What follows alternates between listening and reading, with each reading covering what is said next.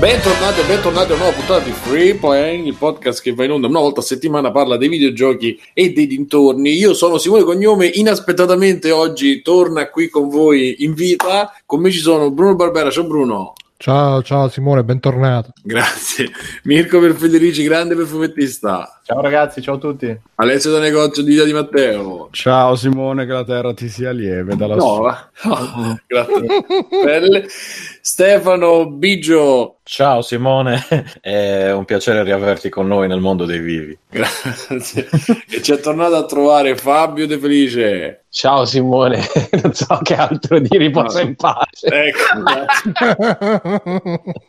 grazie, grazie. Ringraziamo Backsoft sempre per la regia. È sempre l'unico che lavora qua. Ragazzi. Esatto, che tra l'altro potevo Che essere... aveva pronto il vestito, tra l'altro. Esatto, sarei potuto essere suo ospite. Porca miseria. Eh, l'altro, ragazzi, che abbiamo scoperto che siamo tutti morti, anche voi che ascoltate. Simone è l'unico vivo. esatto, Praticamente Lost, puntata Lost. esatto. E non so se arriveranno, se arriveranno altri, beh, non è che ci vuole tanto. Se, se non arriveranno altri ospiti, la formazione è questa. Ben, ben arrivati. Ciao, ciao, dite ciao. Ciao. Ciao. Ciao. E- come, come è andata questa settimana, ragazzi? Come, come... siete Tosta. contenti? C'è stato un Nintendo Direct eh, imp- impressionante. eh, Impressionante, Sì, sì, sì, nel sì. senso che avevi Proprio le che- mani nei capelli. Ah, così. No, proprio che stavo perdendo i sensi finché non è finito. Quando è finito c'è stata la botta di sorpresa e basta, lì non ho capito più niente. Sono in brodo di giungere solo per quel minutino di trailer. Il resto vabbè. Vabbè, gli altri hanno notizie, cose interessanti successe accadute in questa settimana. Io finalmente sono riuscito a ordinare dalla Svizzera. Eh, e Biggio lo sa, una medicina che mi serve. lunga per- pena- ah, no, ah, scusa, no, pensavo Appena fosse una cosa vedere. stupida. Una medicina che forse mi permetterà di passare, quando mi arriverà finalmente, mi permetterà di passare più di 10 minuti lontano dal cesso. Infatti, se, se mi allontano stasera, sapete già perché. Ok, ok. Gli altri Vabbè. problemi di malattie, di cose? Io ho rotto il secondo pad della PlayStation 4 nel giro boh, di 5 mesi. Ma perché le tiri? Che fai? Che Ma no, pad? ti giuro, gli sto materiale. ci sto molto attento, tant'è che pensavo che fosse il Bluetooth che scazzava. Pu- può darsi, eh, tra l'altro, non l'ho ancora esclusa sta cosa. Praticamente è come se la dead zone de- delle- degli stick analogici se ne andasse a fanculo e puntano verso una direzione da soli. Quindi praticamente, nei- soprattutto nei menu, eh, si muovono da soli. È una cosa molto, Non mi molto sembra un grosso spiacevole. problema, sinceramente, giocare, giocare così. No, infatti è molto piacevole. Tu gli dici, "Beh, soprattutto poi su Resident Evil con i leaker, no? Che Che vai in una di- tu vai in una direzione e quello Esatto. va lì, tu lo sai. Quindi non so che fare perché, perché sti pad costano veramente un occhio della testa. Quindi boh, vediamo. Ho provato ad aggiustarlo in tutti i modi. Ci ho soffiato, ci ho- non l'ho aperto. Hai sentito che tecnica, eh? Ho provato no, sono- sono mi problemi. sono soffiato. Aspetta, aspetta, aspetta, vi spiego perché. Sono andato ovviamente a cercare se qualcun altro ci ha avuto questo problema. È venuto fuori tipo quando cerchi, che ne so, eh, mi fa male la testa, che cosa posso avere? Tutto. Fuori- Quindi hai scoperto che il tuo controller ha un tumore, ovviamente. sì, sì, c'è gente che, gente che l'ha aperto, gente che l'ha collegato al computer e tarato da lì, c'è gente che ha staccato sti- di tutto. Un sacco di gente però gli si è rotto sto pad, eh, ma non sono ancora riuscito a capire il mio cos'ha. e- rotto. Quella, quella Sony lo fa apposta così te ne compri di nuovi come si le la PlayStation di- Ma pure in Giappone costano cari. Penso proprio di sì, perché in realtà poi le cose tecnologiche non è che coste- costino così. l'obsolescenza programmata Bravo, C'è è quella eh, che ci fanno rompere le cose apposta così le dobbiamo ricomprare. Però secondo No, me no. se dovessi soffi più forte lo aggiusti, è questione di intensità. C'è gente che ci è riuscita, ragazzi. E comunque dalla chat mi dicono: hai provato col soffiafoglie. Quindi adesso me ne procurerò uno. Bravo, chi è che l'ha scritto questo? Anzi, no, come faceva Bruno per pulire il computer? Vado, Bravo, vado col compressore. eh sì, è vado al più potente di benzinaio. vai dal, Ah, dal benzinaio a pulire il padre? no, si parte voglio- nella troposfera. Voglio, voglio capire in maniera scientifica il soffio come avrebbe dovuto riparando Non- la zona Scusate, eh, Fabio Black Sola, io ho un pad PS4 ma non la PS4. Se vuoi te lo Ah, passo poi. io. Perché hai rubato Non PS4? come hai fatto Black No? Lascialo lavorare, Ragazzi, l'ha è preso per caduto il dal PC. camion. Fabio si chiama ricettazione, però sta accettando. anche Non so se siamo amici, Svizzera Però dopo contattami.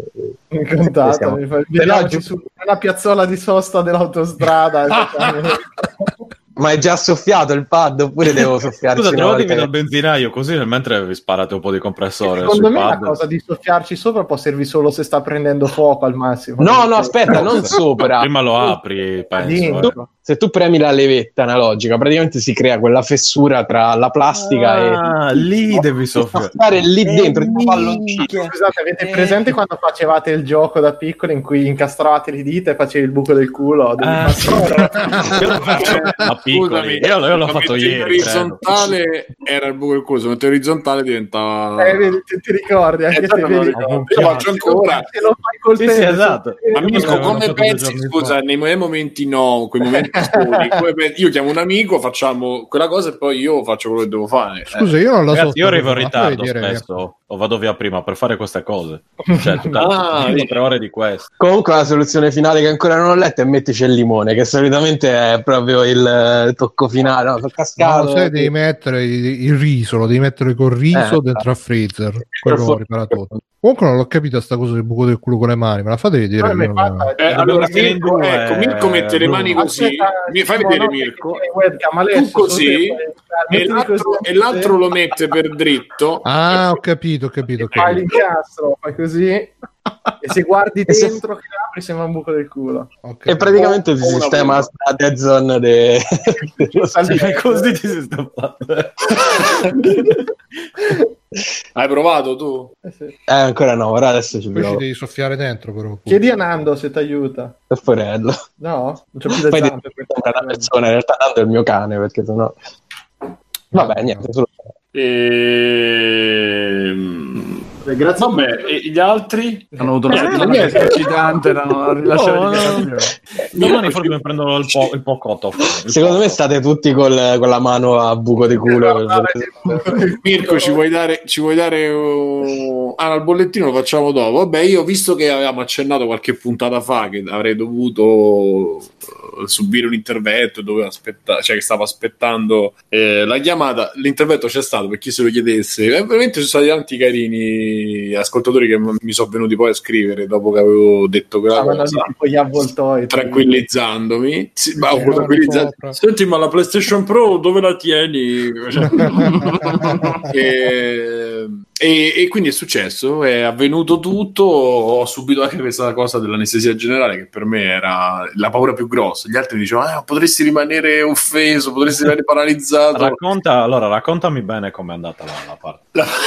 La- Cioè, la parte dell'abbiocco, diciamo. Dell'abbiocco La parte della biocca è stata una cosa tremenda perché io era quattro ore, mi hanno messo in sala, in sala operatoria, mi ci hanno portato a luna di pomeriggio. Io da luna di pomeriggio sono rimasto in sospeso lì Aspetta, eh, di che giorno? Di che giorno? giovedì, giovedì scorso. Sei stato lì fino a Ah, cioè tu sei andato lì di mattina alle Alle 7 e e mezza, sì. a luna sei entrato in sala?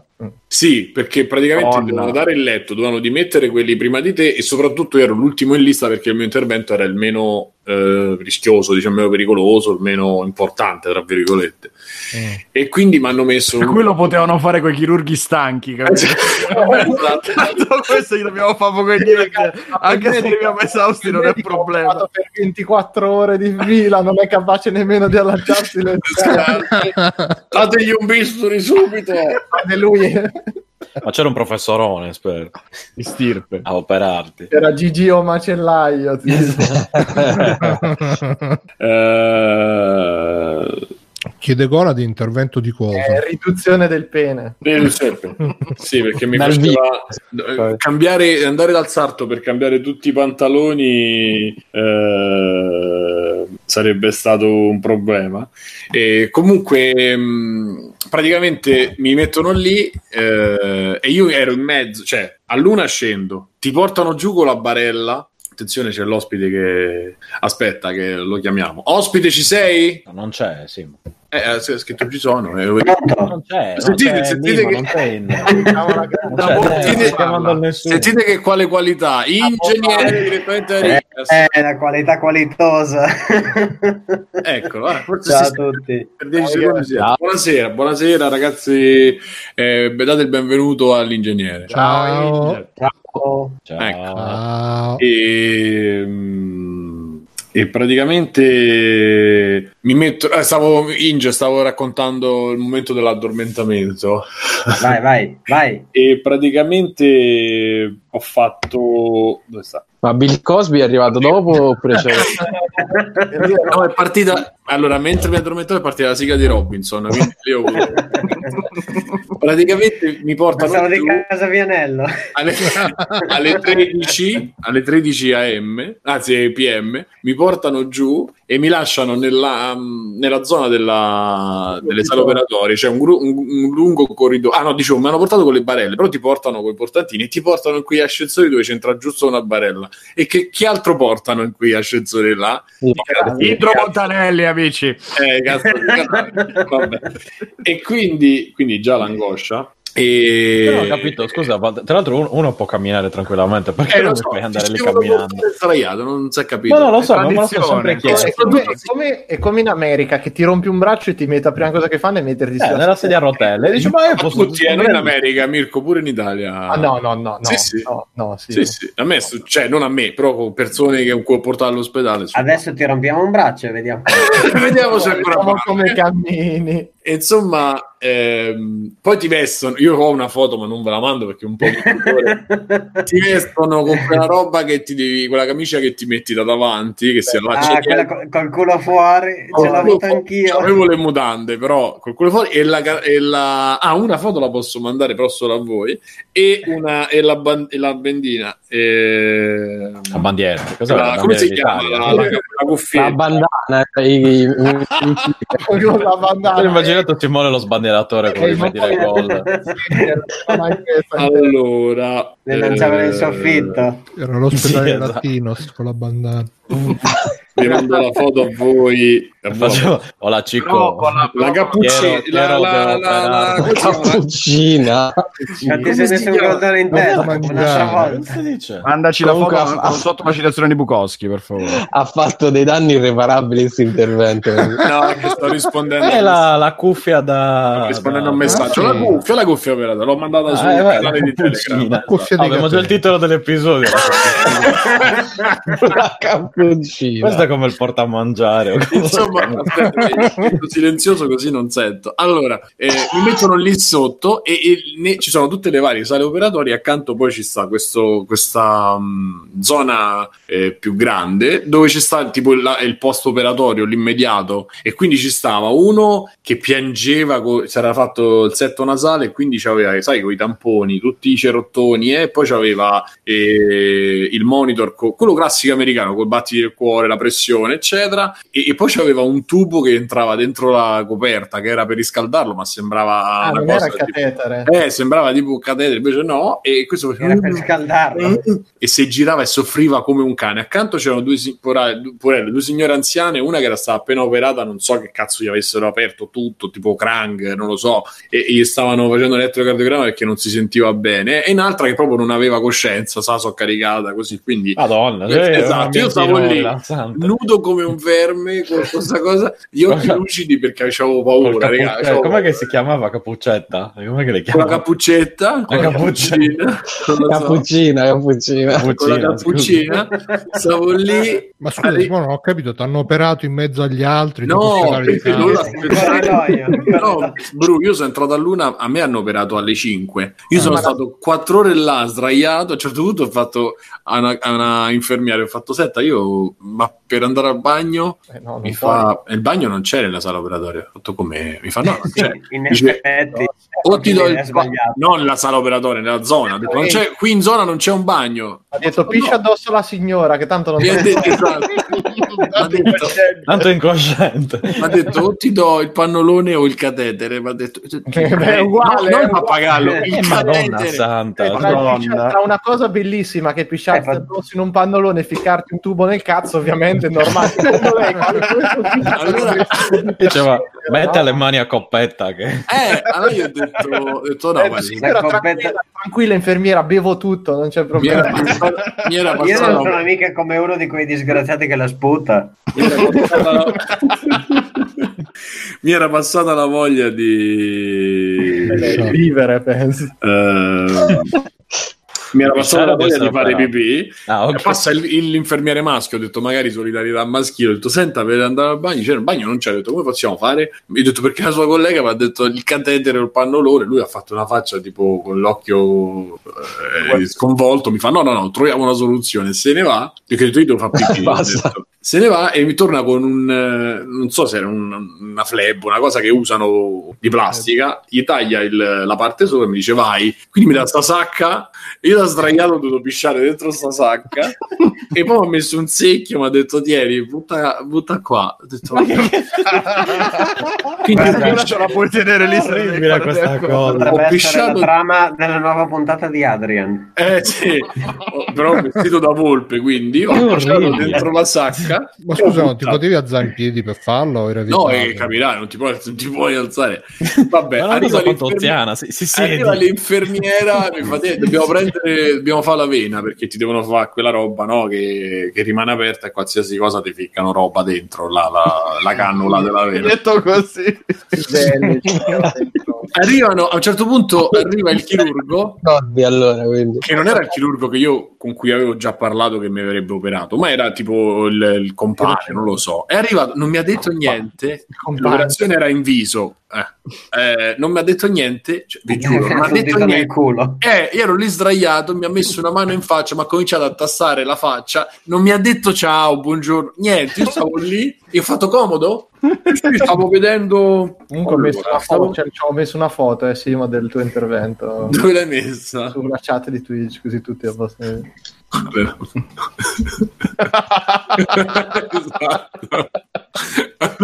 Mamma mia.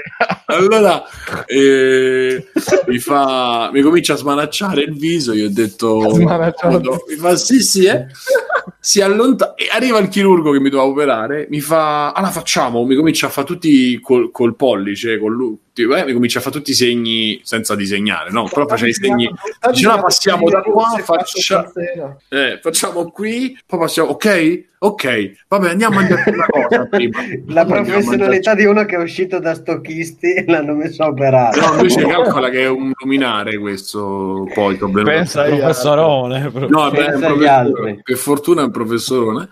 Beh, ma Se ne va, che è mi talmente rilasciano- abituato che non, non ti parla neanche. Cioè, sei Esatto. tipo, Mi vai lì, lasciano- dici, ok. Mi lasciano così, arriva uno di quelli dei, tec- dei aiuto registi, non lo so, lì, quelli che porta quelli che, L'infermiere. quelli che Cameraman. passano, no, quelli che passano, i, sì, un infermiere, di quelli che passano gli strumenti, tipo, no?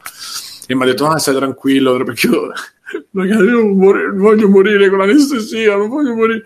È arrivato l'anestesista, ho detto, mi fa, come stai? Eh, sei allergico a qualcosa? Fanno sempre le solite domande. Ho fatto, no, non l'ho mai fatta, ma non sono allergico praticamente a niente. Io Io- sto solo alle donne. No, io ho detto io ho paura, Ai io ho paura che succede qualcosa, che muore. E e questa napoletana fa, "Ah, e non si dice questo prima di un intervento. Ma io sono più angosciato. detto, Quindi che c'è il napoletano di mezzo. Ah, ma a un certo punto hanno tirato fuori un eh, peperoncino di un cornetto di quelli lì. Esatto, sì, quello è- ora, ora glielo, questo glielo mettiamo al paziente che porta fortuna. Girati. A un certo punto piano sto letto, me lo, por- lo portano nella sala, cioè la sala operatoria c'ha un'anticamera e poi la sala operatoria. Io stavo nell'anticamera e tutti contenti, ci stava questa che mi guardava la radiografia, la, la ri- risonanza e faceva ah, che bella palletta che abbiamo. E, e fatto- e- e l'altro faceva, ma non, non ti far sentire che è ansioso scherzando. Ho fatto sì, no, raga, sono un po' ansioso. Ero leggerme- leggerissimamente in, teso, diciamo. A un certo punto gli fa l'anestesista, fa, ah, dai, non so che ha detto, dai il Frefrofran, così lo facciamo Dagli incazzare. 5 grammi di fatti in culo. È arrivata, è arrivata questa, ma proprio sorniona. Si avvicina perché io ho il braccio a portata con la vena aperta lì col coso con la cannula. Ci ficca dentro una, una siringa e butta dentro. Mi fatto: Che stai facendo? Ma niente, ti do una cosa per rilassarti. Mi fa: Finisce di dire rilassarti. Io ho cominciato a volare. Gli ho fatto: Ma che rilassare? Avete un po' esagerato. Gli ho detto: Mi pesava la testa. E comunque sei il mio figlio reabito. Io non voglio- spostano un po' il letto. Non so, io cioè, sono arrivato lì, poi a un certo punto spostano il letto e mi fa, eh, non so che mi ha detto. Ah, Stava traccheggiando col mio braccio ancora. A un certo punto ho fatto, ehi, tu mi stai fregando. E mi sono addormentato. Non ho, ricordo- ho detto, sono morto. Non ho detto niente, non sono riuscito a dire niente. Mi sono risvegliato col chirurgo che mi, mi sono svegliato, e quindi ero già contento mi sono svegliato. Il chirurgo mi, mi, mi teneva, cioè mi. come cazzo si dice? Insomma, eh, mi chiamava e mi dice: eh, muovi il labbro. E io ero così coglione che ho fatto la signorina Silvani quando ho fatto così. Quando ti baggi. Io ho tirato il bagno. Tipo bacino. Mi ha guardato e ha fatto ok, tutto a posto, se n'è andato. Sei un coglione. Sono rimasto, sono rimasto su di, di lato sulla, sulla barella con l'anestesista e il tecnico, quelli che mi avevano addormentato. Ma era già finito, cioè questo era dopo Era l'operazione. Dopo l'operazione. Fa, scusa, qua quanto è passato? Un'ora e venti. Mm. Fatto come un'ora e venti? Mi hai detto un quarto d'ora di intervento? Ridatemi la mia vita! Devi fare con su un tappo, tanto l'avrei sprecato. con la mia, con la mia, con la mia serenità gli facevo ragazzi però io non respiro. Eh, non respiro facevo non mi sento che respiro. Quella ero tutto attaccato alle, alle macchine. Mi, mi guarda lo schermo guarda che è saturi al 99% d'ossigeno che cazzo non respiri? Fatto non respiro infatti eh, mi dà l'ossigeno. Va- avvicinati qua perché c'era ancora la mascherina dell'ossigeno. Eh, Ti ha fatto una scorreggia dentro la mascherina. io mi sono messo sotto l'ossigeno a respirare facevo guarda che non cambia niente dici allora sei te perché stai bene non c'hai, non c'hai niente devi stare qua eh. ho cominciato di tutte cazzate non so che ho detto e praticamente poi mi hanno spiegato guarda che ti hanno tagliato in maniera diversa "Scusa, Bello. cosa è successo no come dicevo sono stato scappottato. Sapete presente che si vivono quando li vedete senza eh, Eh, ma spiega Simone di che ti hanno operato perché chi ci sente non... Sì, effettivamente sembra chissà che cosa. Eh, No, dovevano Eh, togliere, una cosa- dovevano togliere una cosa benigna che avevo in viso, che però era tra la guancia, insomma era difficoltoso perché eh, eh, praticamente si era, mh, probabilmente era vicino ai nervi facciali, quindi il chirurgo invece di andare a tagliare in guancia, come avrei fatto io, cioè col taglierino tagli e tiri fuori, eh, per evitare che rimanga... provato a farlo già. Eh, no, Ragazzi, Simmo, Però di la verità con la mezza idea ti era venuta. Eh, sì. webcam stasera perché ora lo chiamano il Joker a Roma. no, non mi funziona. E web. ti ha detto, prima dell'operazione ti ha detto, let put a smile on this face. e praticamente... Quando si è svegliato, per, evi- per evitare di, per evitare di fare mh, per evitare di, di fare intanto cicatrici in viso visibili e, e poi di andare a, a toccare i nervi praticamente è passato dall'orecchio quindi praticamente ha tagliato dall'orecchio alla mascella quindi immaginate il taglio per tutto il lato del viso L'altro. lo ha scappottato cioè proprio girato è arrivato dove doveva arrivare ha tagliato sta palletta di due centimetri e qualcosa e mezzo Porca troia. Oh, ora potremmo costruire un clitoride al transessuale della 65. e ha richiuso eh, gentilmente quindi stavo con sta fascia e non capivo e vabbè quindi comunque mi sono svegliato mi hanno portato mi hanno portato su Cioè, in e- pratica è stato tipo face off come il film. eh, beh, sì, sì. E, mm, e una volta portato su, poi la fissa dopo era fare, perché dopo l'anestesia di fa la pipì, perché se c'è il blocco renale poi ti mettono il catetere di merda, chiaramente. E invece, per fortuna, avevo già lo stimolo. Diciamo, la notte poi è stata. È passata abbastanza bene. Purtroppo c'avevo accanto un altro ragazzo che si era fatto il setto nasale che soffriva come un cane, che tra l'altro stava lì col naso aperto e diceva: "Otto, Io alle 9 vado via. E l'infermiera ha fatto: Dove vai alle 9 tu? Eh, alle 9 di sera mi hanno detto: Posso dimettermi, ma dove vai alle 9 di sera che sei, sai così? Non si era portato manco il pigiama, quindi ha dormito tipo vestito. Ma- Sì. mai, cre- mai credere quando in un ospedale ti dicono entra quell'ora e esce quell'altra, mai Eh fidare. beh, ha dormito due ore questo e, e noi stavamo, ho detto vabbè quello dorme, l'altro, quell'altro sta in stanza con me, l'avrebbero operato il giorno dopo, quindi era, stava bene in quel momento. E dopo Fra- due, ore, Franco lo questo, stupratore ha manetato Esatto. quindi- dopo due ore questo ha cominciato poverino a lamentare. Già io non riuscivo a dormire perché comunque appena fatto operazione e, e questo poverino non riusciva a dormire. Quindi praticamente ogni due ore si lamentava e oddio, poi, poi stava zitto, poi sentiva "Mm", e poi non riusciva a dormire. Sa, lo- l'infermiere è venuto 3-4 volte, l'ha riempito di cose, ma il setto nasale è proprio brutto, mi sa. Quindi... Comunque ve ne raccon- posso raccontarvene una sempre Sì, sì. ospedaliero. Allora, quando mio padre è ricoverato, un giorno arriva un tizio in evidente proprio crisi, come cazzo si dice, d'astinenza, che urlava una roba tremenda. Pablito si chiamava. E questo infatti già sarà fa ridere. E quindi Nome questo e bestemmiava, lo conoscevano tutti dentro l'ospedale perché era più di una volta. Comunque, il primo giorno urlava porco due, grande bestemmia, roba, tant'è che la gente era terrorizzata, cosa sta succedendo così? Dopo un po' che l'hanno legato veramente al letto così, era diventato invece che le bestemmie era Gesù aiutami, vieni a trovare. Sono stati due giorni sedato e legato al letto che Pablito è passato da satanista a proprio prete. Eh, sì. Minchia, vabbè, speriamo Comunque- che stia bene oggi Pablito. Comunque, vabbè, è andato tutto bene per chi. per chi. eh, per chi se lo stesse Per i chiedendo. rosiconi, per i rosiconi. Per chi ci vuole male. Perché ci vuole male. Alla faccia di chi ci vuole male, grazie per, per il sostegno, a parte vostro, ma pure qualche ascoltatore mi è venuto a scrivere in privato chiedendo. E poi sì, ho avuto la fascia, antibiotici, cose. Mo adesso sto in fase di, di recupero. Dai, diciamo che, che va bene. Che va bene. Oggi ho cambiato il cerotto. Non può- I punti li tolgono tra una settimana. Mm. Quanti ne hanno messi? Eh, ma ha detto quelli che servivano. Eh, calcola. Eh, non uno di più, non uno di Non meno. uno di me. Eh, beh. È una quantità, credo. Però ha detto, sai, non ti rimarrà la cicatrice, entro un anno non avrai più niente perché ho fatto quella che fanno quando fanno i lifting. Mm. Adesso però hai uno strano neo sul collo. esatto. No, poi io sono quando mi hanno dimesso, questi proprio i chirurghi, chirurghi, sono proprio Quando mi ha no, dimesso- sono della puntata ai chirurgi. che mi Siamo mandando- chirurgi noi, di fama che mi stava mandando via, ha fermato tre altri medici faceva- perché io stavo lì mi fa, e fa, lo sapete che io ho fatto a sto ragazzo? Quelli che l'ho inculato, no.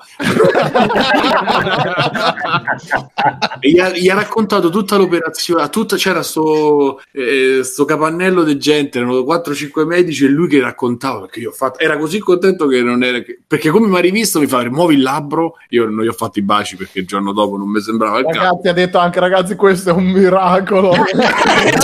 non me l'ha mai venuto così le mani. bene. Era non so così. come possa muoverlo cazzo gli è dopo quello che ho fatto. Era così, cioè sembrava tipo guarda che ho fatto, era proprio contento di quello che aveva fatto e lo raccontava a tutti gli altri medici che stavano lì, ma che cazzo fai? Questo è scemo. eh, ehm, questo era il professorone. Figurati gli altri. esatto. E- però vabbè, insomma, bello, bene, tutto a posto. Ah, Da rifare. Da rifare. Consigliato, sì, ma Comunque, esperienza consigliata. quando l'articolo di Vice mi sono fatto sbudellare la faccia. Così non dovete farlo farlo- Ho pisciato in una sacca prima di farmi sbudellare la faccia. Vabbè, vabbè, quindi Mirko ci fai il bollettino? Eh, che bollettino... È quello che stavi leggendo prima. Ah, ma devo rileggerlo, quindi... Oh. Ma non l'ho detto Eh, devi leggere, faceva no. ridere, se lo vuoi leggere, se no andiamo. Ma di videogiochi se ne parla questo podcast. No, Parliamo di videogiochi. No, vabbè. di videogiochi. Aspetta, Allora, la- aspettate, vabbè, leggiamo il mistero, il mistero che nella No. puntata ci ha conquistato. Eh, fa- che ringrazio, non so chi l'ha postato stamattina nel gruppo Telegram, tra Questo non è veleno, come, come lo chiamiamo? Però lo trasformeremo nelle inchieste dei free playing. Questo. veleno? Abbiamo un nome al posto di veleno. Potremmo chiamarlo serve al posto di vedere. si, si sveglia con le Il ossa fatto di Mirko. Firdirisi. Esatto, si sveglia con le ossa fratturate, ma non sa perché. È il mistero. Resta il giallo sul quarantenne trovato a letto dalla madre con bacino e spalle rotte. Comunque Allora, ce l'hanno. Vicino, nel senso, sì, gli hanno detto muove le labbra. Poi gliele hanno spaccate. Allora, vabbè, salto eh, perché è veramente lunghissimo l'articolo. Comunque, in breve, eh, Fano, la procura ha nominato un consulente, un medico, che aiuti gli inquirenti a districare il giallo del quarantenne fanese, trovato a letto dalla madre con fratture multiple, senza che si sia capito come se le è procurate. Vicenda che al momento sembra un racconto dell'impossibile. Il consulente, presa visione della cartella clinica, dovrà riferire... su- Madonna Mirko, ma se metto Fano su Google, Eh. la prima cosa che esce è Fano ossa rotte. Sì, sì, ma- Questo l'algoritmo di Google ti ha già beccato. Eh sì. Eh, vabbè, Resident, vediamo il mistero. L'uomo è da, due, è, è da due giorni ricoverato a San Salvatore di Pesaro, ma nessuno ha capito ancora come si sia potuto fratturare il bacino, ambedue le spalle e accusare un'emorragia al naso. L'altro ieri il quarantenne è stato sottoposto a intervento chirurgico per le spalle. Stanno indagando assieme al sostituto i carabinieri. La madre, ecco, que- questa è bella la ricostruzione, attenti, eh, che, eh, chiedo l'aiuto degli ascoltatori per ricostruire i fatti. La madre lo ha trovato dolorante nel letto alle 5 del mattino di venerdì scorso sul guanciale, a me gua- parola gua- guanciale che non sentivo pronunciare da quando è morto mio nonno probabilmente. Da quando hai ordinato la carbonara. Buonara, ecco qua. Esatto, c'era il sangue che l'uomo ha perso dal naso. L'uomo non era cosciente, stava rantolando per il dolore legato a quelle fratture, ma se non è, uno non è cosciente può anche lamentarsi. Cioè, questo è un primo Sì, mistero. beh, Io non te lo posso perché- dire perché quando ero- non ero cosciente non lo so. Ah, mia. Ah, tra l'altro, lamentare, lamentare. tra l'altro, scusate, per lamenti. dirmi di stare tranquillo che non succedeva niente dall'anestesia, mi ha detto, tanto ti intubiamo. Come? E quindi- Ti intubiamo apposta. Allora, era andato a letto la sera prima intorno alle 23, nel letto della camera della casa in cui vive con padre e madre. Dalle 23 alle 5 del mattino, per ora è buio fitto, anche a casa mia dalle 23 alle 5 è buio fitto. però, a parte un particolare, alle 2,24, questo ha riferito all'uomo dei carabinieri, sono andato in bagno, ho visto che era notte fonda e sono tornato a letto. Ho visto l'ora ne- nel display dello stereo che ti ha visto l'ora sul display dello stereo che ti è che ti è Che è spaccato. successo? Cosa si è rotto? Si è è le ossa. la faccia. Che cazzo della di- sigaretta è rotto mille. Lo chiameremo l'uomo di vetro. No, ma no. Voi non lo vedete, ma mentre fuma gli esce da una guancia. cioè sta fumando ti- tipo l'uomo che fuma di X-File invece che dalla bocca dal buco dell'operazione. Allora vabbè quindi niente. Allora vabbè parte la ricostruzione. Non ha ematomi dati segni che inevitabilmente si sarebbero stat- stati se fosse stato picchiato selvaggiamente fino a spaccargli bacine e spalle. Allora entra in campo la caduta in casa o fuori ma anche in questo caso troppe cose non tornano. Uno la camera nella quale dormiva il quarantenne dista dal terreno meno di 4 metri, un'altezza non sufficiente per procurarsi quel tipo di fratture. Qui mi chiedo quale sia l'altezza, cioè tipo un metro non ti fratturi, un metro e uno sei spaccato, non si sa. Due, i carabinieri hanno fatto un sopralluogo sul posto dove si trova la casa. Non esistono a terra segni di caduta del corpo, ma nella casa non ci sono neanche segni di effrazione o colluttazione. Non manca nulla. La camera in cui dormiva l'uomo, visionata con cura ai carabinieri per cercare indizi utili, era in ordine da sé, da sempre. Cioè, l'hanno costruita così. È tutto In- incollato. I carabinieri stessi natura, l'hanno in arredata e hanno messo i calzini e le mutande dentro. Vabbè. Eh, non è una stanza che qualcuno ha rimesso a posto dopo un evento. Come del Un tutto evento. ordinata e senza ombre è la vita di questo quarantenne. Mai fatto uso di alcol e droghe, mai avuto malattie pregresse di tipo psichiatrico, mai sofferto di sonnambulismo, non è fidanzato ed ha una vita cristallina sul lavoro e con è, un- è una macchia sul curriculum. cioè, è fidanzato. Aspetta, ma è possibile che una persona che si frattura in più punti, bacine e spalle, poi possa dire ai carabinieri che lo interrogano che non ricorda, come è avvenuto in questo caso, cosa gli è successo? Forse uno shock o un evento di tipo neurologico potrebbe aver cancellato dalla memoria dell'uomo le cause del trauma. Dalle famose 2.24, l'uomo torna alla realtà solo quando si ricorda degli infermieri dell'ambulanza. Ma allora cosa è successo? Quelle fratture appaiono al momento compatibili con una caduta, ma da un'altezza maggiore di 3,5 metri, eh, collegati alla camera in cui dormiva. Sicuramente non con una caduta in casa, soprattutto quella del bacino. In teoria qualcuno potrebbe averlo preso, fatto cadere da un'altezza maggiore, poi rimesso su una barella. Così per spingere, senza che nessuno se ne accorgesse.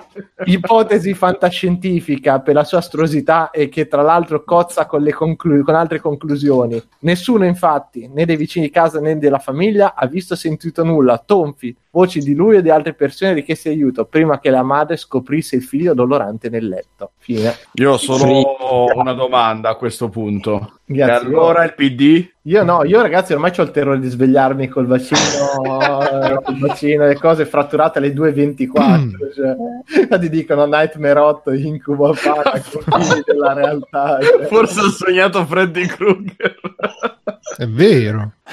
Mamma mia, ragazzi. Poi infatti non si capisce perché è andato al bagno, stupito dal fatto che fosse buio peste, è tornato via. Vabbè. È andato in bagno, ho visto, Ragazzi, perché comunque- in bagno tu vedi che ore sono Ah, solitamente. Ragazzi, no? fa- Free Playing sta facendo una colletta per ricostruire il bacino all'uomo, quindi donate che lo aiutiamo. Neanche per ricostruire quello che è successo, noi andremo a fondo. Secondo me bastava passare del luminol, era tutto sborrato, tipo. Ed è caduto male, tipo, ha sbattuto la testa. Oppure semplicemente, esatto, è Mr. Glass The Shamalayan, quindi... E vabbè, dai.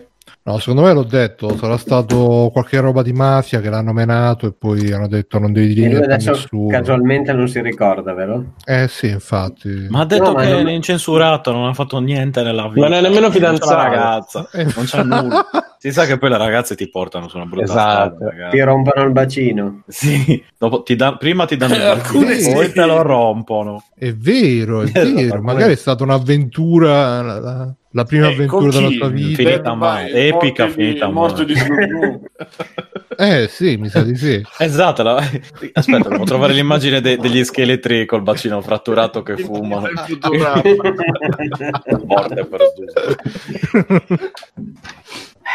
Vabbè. Vabbè, allora Direct. Fabio, di qualche cazzata. Sì, Fabio, Alessio, di qualche cazzata su Direct. Che... Fabio no.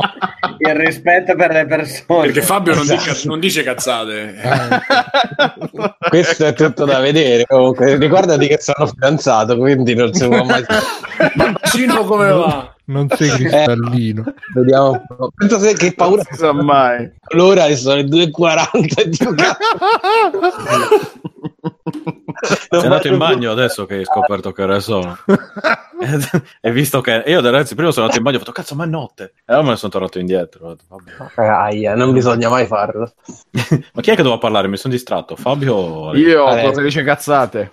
allora Alessio sei emozionato per Rune, Rune Factory 5 Emozionatissimo. No, Ah, boy, tratti. boy. Direct è stato anche decente alla fine perché hanno fatto vedere un bel po' di giochi, però non c'è nulla in uscita a breve. La cosa che più ci colpisce di questa Nintendo è che sta rantolando verso la primavera perché non sta uscendo nulla a breve per Switch. Ma è uscito Tetris 99 che è diventato un nuovo fenomeno. Sì, Esce Yoshi, no? da baraccone esce Yoshi a marzo che oddio non so proprio se classificarlo come titolo No, no, me non- con tutto l'amore per Yoshi però insomma da qui all'estate pare che non ci sia nulla fino a luglio praticamente tutte le cose grosse escono dopo eh, tra Fire Emblem eh, questo nuovo Eh Zelda sì, perché era Fire Emblem, un e anno. il, il gioco della primavera era Fire Emblem, ma l'hanno rin- eh, rimandato. Eh, appunto, è stato pure rimandato Fire Emblem è passato così in sordina. No, dobbiamo prenderci un altro po' di tempo.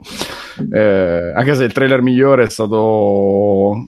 Forse era quello di Astral Chain che hanno dato il nome alla fine. Che noi tutto tempo stavamo lì a dire: Sì, ma che cos'è sta roba? Ha fatto le scuole differenziali, il nome l'ha, metta- l'ha messo alla fine.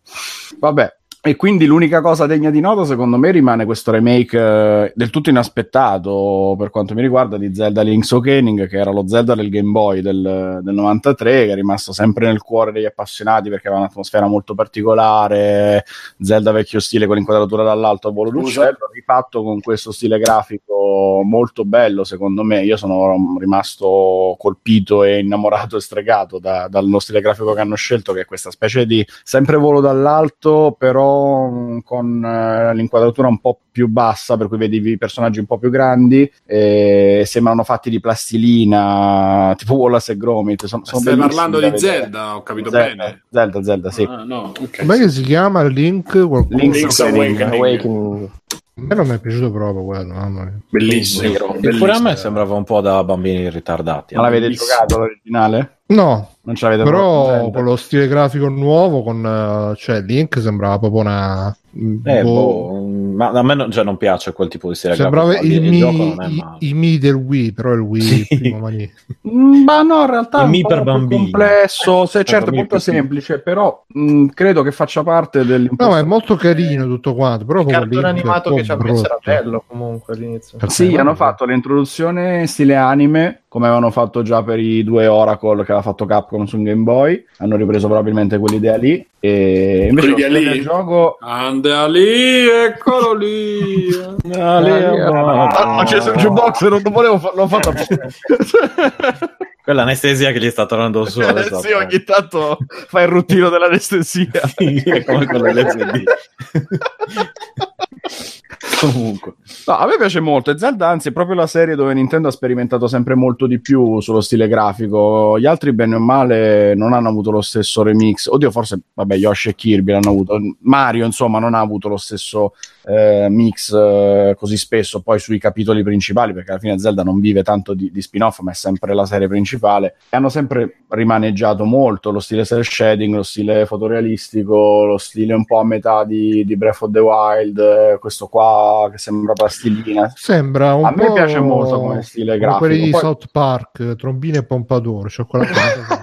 Anche, Sarebbe anche- bellissimo.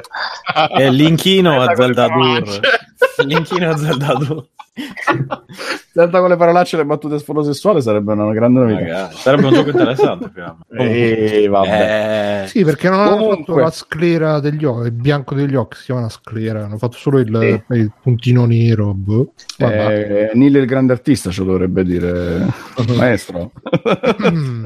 Eh, Mirko, tu che ne pensi di questo stile grafico? E allora ti ho detto, l- l'anime che ci hanno messo all'inizio mi è piaciuto molto perché quel retro... mh, No, dove- quello è bello. Il Il gioco. gioco non mi è piaciuuto per niente. Mm. Eh, boh, mi sembra proprio quei remake eh, rifatti ridisegnando i sprite sopra, però non è uno stile che mi fa impazzire, dico la verità. Boh, dovrei vedere per bene, però sembra un po' il risparmio alla fine. Mm. E poi la grande domanda è vedere quanto hanno rielaborato l'originale se l'hanno rifatto paro paro ma questo è ancora presto per dirlo.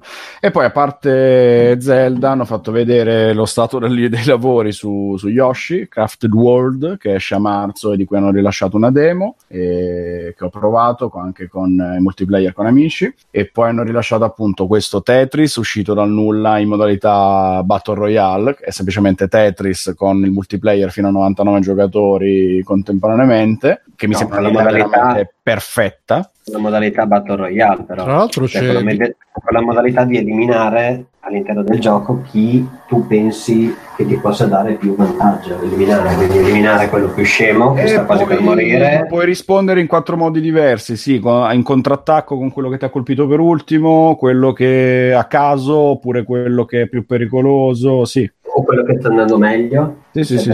Quindi aggiunge un po' di strategia. Ora io l'ho visto solo giocato eh, da remoto, ho visto cioè, streamato e ho visto in produzione, ho visto anche il grande maestro Vito Giovara, ma insomma è uno di quei giochi, cioè è un po' come... Eh, la- la- che, che Lui sta parlando con i suoi amici in stanza. Sì, sì, sì. Cosa c'è? Se casualmente parliamo delle stesse cose, però. Ah sì, ma dai. E cioè voi chi siete? Oh mio Dio. No, comunque, a proposito di Tetris 99, c'è Vito Juvara che tra l'altro è in chat. Saluto. Ciao Vito, che è un super campione. Andate a vedere le registrazioni. Eh, lo stavo dicendo anch'io. vabbè. Tanta, tanta, tanta. E però Vito Vai, l'ha spiegato meglio. Sì, sì, sì. Ha scritto, ha scritto in chat, ve lo spiego io. 99 giocano a Tetris e Vito vince. Bellissimo. Basta così. E niente, si è offeso l'ingegnere. Secondo me c'è Zizli in camera con lui. andato a parlare con i suoi amici. Andate a cagare. Nell'ostello che c'è con te, Kalim. Cioè, Mahmood. Mammut.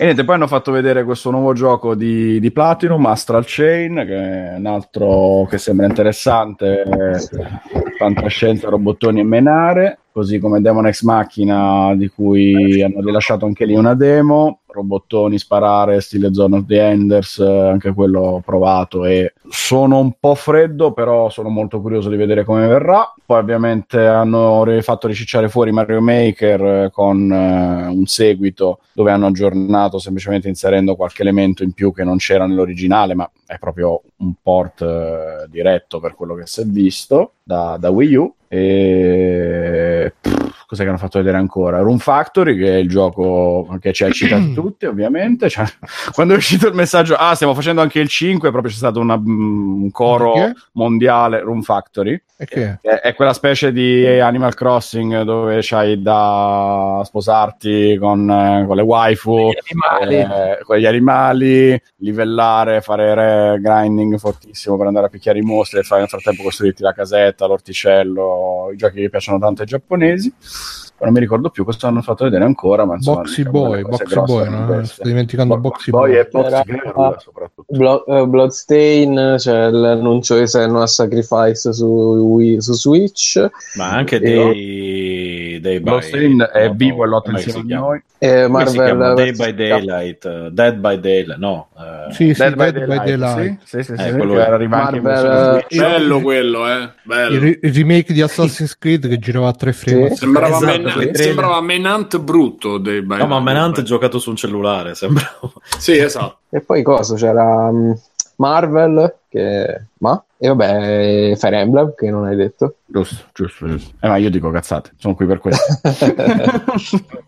Ah, Fire Emblem Ah, c'era, c'era pure Dragon Quest, eh? I due Dragon Dragon Quest, Quest, sia esatto. il Builders che Due, il- Dragon Quest l'11. 11, che Sì. ce la faranno per, per l'autunno. Sì. Infatti pure là, Beh, però è, eh, è vero che tu hai detto, hai detto bene, è pure, pure Disney Tsum Tsum, leggo, vabbè.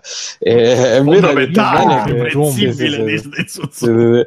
Tra l'altro giocate il gioco de- per il telefono perché è bellissimo, è mobile di Disney Tsum Tsum, è veramente... Ho provato perché mi ci ha costretto un'amica, l'ho disinstallato dopo. No, vabbè, vedi che dici Non cazzate. riesco vabbè. neanche a capire com'è che si chiama sto gioco. Disney? Tsum Tsum, scritto T-S-U-M. Ah, to Zoom, ok. Zum, zum, zum, Che non è manco cioè, un gioco di abilità in un minuto che devi farne più possibile incrociati. Madonna. Sì, sì. Ma mi di comunque, un minuto. Comunque vorrei, vorrei fare una nota positi- positiva, diciamo, a Nintendo per riuscire, è riuscita a fare un, un JPR, un, ah, JRPG. un JRPG che sembrano 5. No, effettivamente erano 5. E beh, sono 5 tutti uguali. Sembra la presentazione dello stesso che è durata 40 minuti. Quello che fa l'orto, quell'altro che fa il re, eh, quell'altro degli Amsetsu- Sono 4 RPG tutti uguali, JRPG tutti identici. Io... E non li ha fatti Nintendo, pensa. Mamma mia, vabbè, Ma, che- ma quali Li ha fatti Atlus.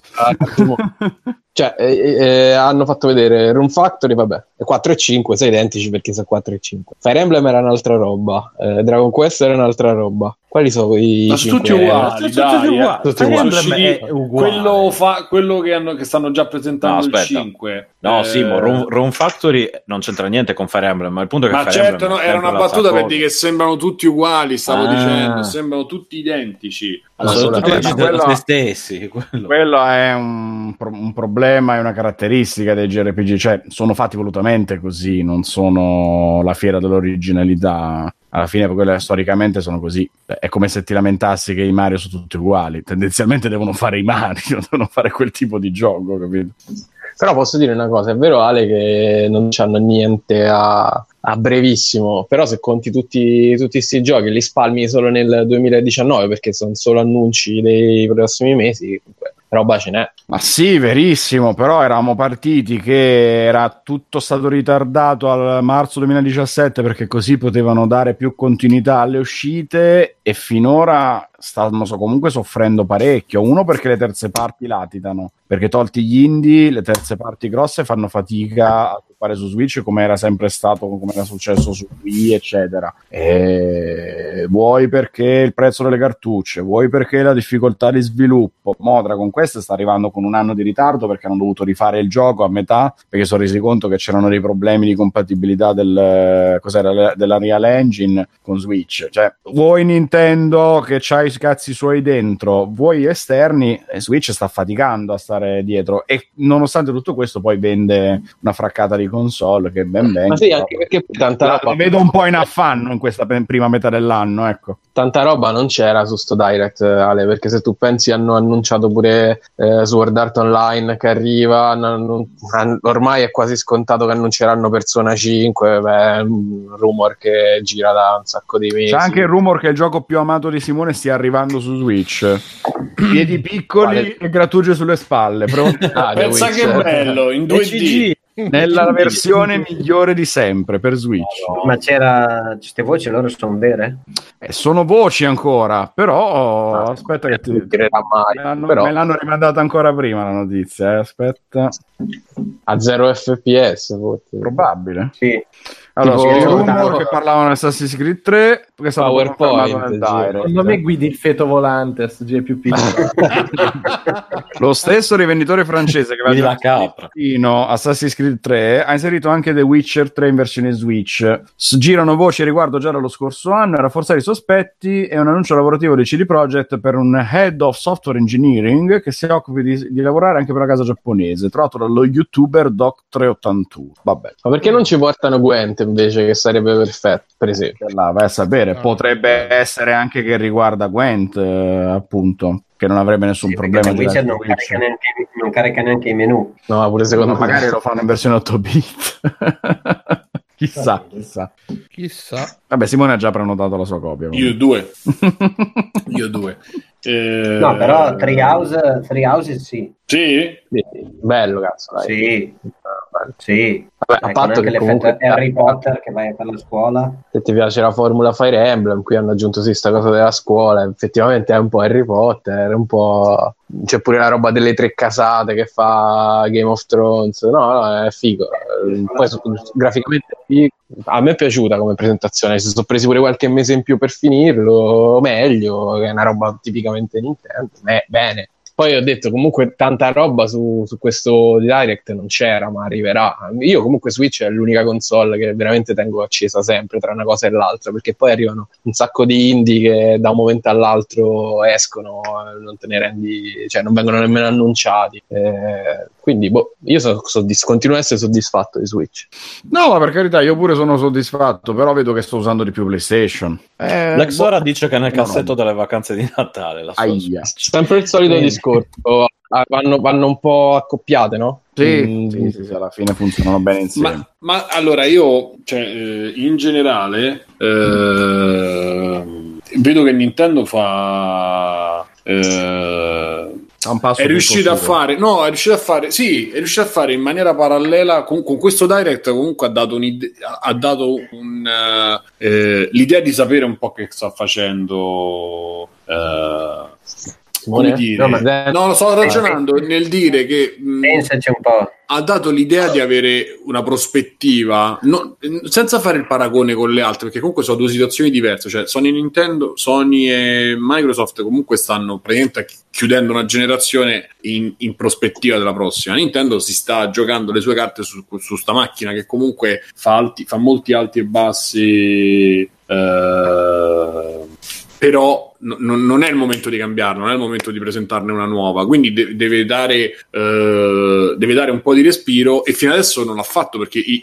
le uscite che hanno trainato le vendite sono state quelle di Nintendo, adesso pare che un pochino di cose, o almeno con questo Direct, pare che un pochino di cose ci siano. eh, il problema, ma anche non il problema, è che non sono quelle che muovono tantissimi numeri, almeno secondo noi, in base ai nostri gusti e alle nostre esperienze, ma d'altro canto però hanno cose che non ci sono da nessuna parte e hanno anche una fruizione che comunque più, si distanzia o si differenzia un po' dagli altri. Quindi ehm, in generale sono contento per loro. Per i miei gusti attuali, non, non tanti, cioè in questo caso sì, nel senso che tutto sommato a me Zelda piace perché non l'ho giocato io quello. E, mh, Astral Chain potrebbe essere interessante. Platinum mediamente fa cose belle, quindi sono Con contento. character design di Masakazu Sì, Katsura. sì, sì, sì, sì, bello, bello. Che a me E- proprio non me, non me l'ha ricordato proprio per niente. Cioè, quando ho Beh, dai, i match sembrano quelli di Z-Man. eh. Beh, non l'ho letto. Io ho E- della... E quindi cioè, alla fine hanno tirato fuori sta bombetta. C'è Bayonetta che sta lì mh, sospeso. Eh, tra l'altro c'è Metroid. Bayonetta, sì. Cioè, nel giro di due anni qualcosina c'è. È chiaro che io non sono eccitato per Animal Crossing, non sono eccitato per, Vai, eh, per Pokémon. Ma sai che c'è? Secondo me eh, la Switch ha un gusto molto giapponese, un po' retro, cioè ti devono piacere proprio i giochi di ruolo giapponesi, eh, anche gli indie giapponesi che non sono arrivati su PS4, tipo quello di Swery, eh, come si chiama, The Missing.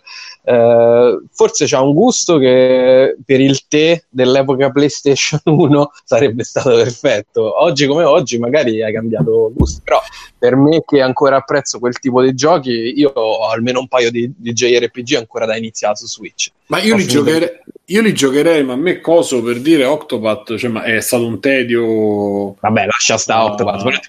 Valkyria Chronicles 4, che vabbè c'è pure su PS4, ma su Switch te lo giochi in mobilità, che è un ottimo RPG a turni giapponese, che è a posto per 50 ore. Poi ci sta Shadow... No, aspetta, sia quello là che c'ho, che ancora devo giocare.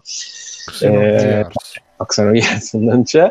E, vabbè, non me... ah, c'è Resonance Refrain. Cioè, ci sono, ci sono tutti i, i- i atelier Iris, come si chiamano, i vari atelier. Ce, ce ne sono veramente tanti. Se ti piace quel tipo di gioco, che non è Octopath, perché Octopath era fatto proprio per... eh, cioè, aveva Per comunque... i i trailer era fatto Octopath. Per i? Per i trailer, solo per venderlo con i trailer. Sì, però, vabbè, comunque è quel tipo di gameplay che è un po' retro gaming, no? Diciamo così. E, eh, se ti piace per roba più, più recente, più moderna, c'è, a voglia se c'è. C'è Xeno, Xenoblade, Xeno Chronicles, si Xenoblade. chiama. Xenoblade eh, 2 con l'espansione, cioè veramente roba ce ne sta, poi è roba da centinaia di ore. Il problema è se ti piaciono questo, questo tipo di giochi, per esempio Doctor dice tutta roba che non toccherei con un bastone, e allora amen, cioè, è ovvio che sarebbe la console sbagliata per lui. E Eh. pure tutta la roba che esce è di quest- il gusto è questo, cioè Fire Emblem, eh, ma pure quello dei Platinum quel gusto molto giapponese esagerato eh, che, che comunque è tipicamente un po' retro, però ancora oggi funziona perché chi ama questo tipo di eh, estetica e di, di tipologia di gioco, ex, ehm, quello dei robottoni che non mi ricordo che ha detto Alessio, Demon eh, Ex Machina. ex macchina. Boh, non lo so. Io sono soddisfatto perché a me questo tipo di giochi piacciono. Poi, ovvio, se arriva tipo Doctor che dice tutta roba che non giocherei mai, non. eh, Ah, Fabio, a me a, a me a vederli. Doctor può fare quello che vuole. di lo tutti, per esempio, a me Fire Emblem non è dispiaciuto. Cioè, il trailer non mi è dispiaciuto, il tipo di gioco, come, come è fatto, non mi è dispiaciuto. Magari lo- giocandolo dovrei, perché i strategici ho giocati pochissimi, anche se hanno strategico non, non super complesso che io sappia.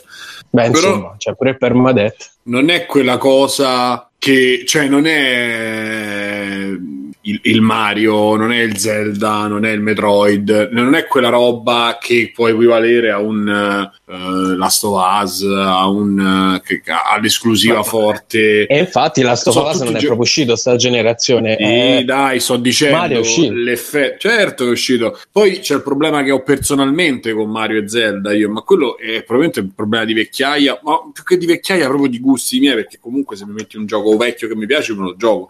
E gioco a Neo Turf Master, eh, quindi, cioè, però io un, un gioco che mi fai l'open world con le piume di Assassin's Creed messo dentro Mario, onestamente non è il top che, che- che aspiro. Un Zelda senza non story driven, fatto con i dungeon non esistono, e che, che le armi si spaccano dopo tre, dopo tre urti, cioè per, per me. mm, cioè, bravi, bravi tutti, però non è il mio genere, cioè, non- assolutamente. A me Zelda piaceva perché era Zelda, non c'era una roba come, come faceva Zelda.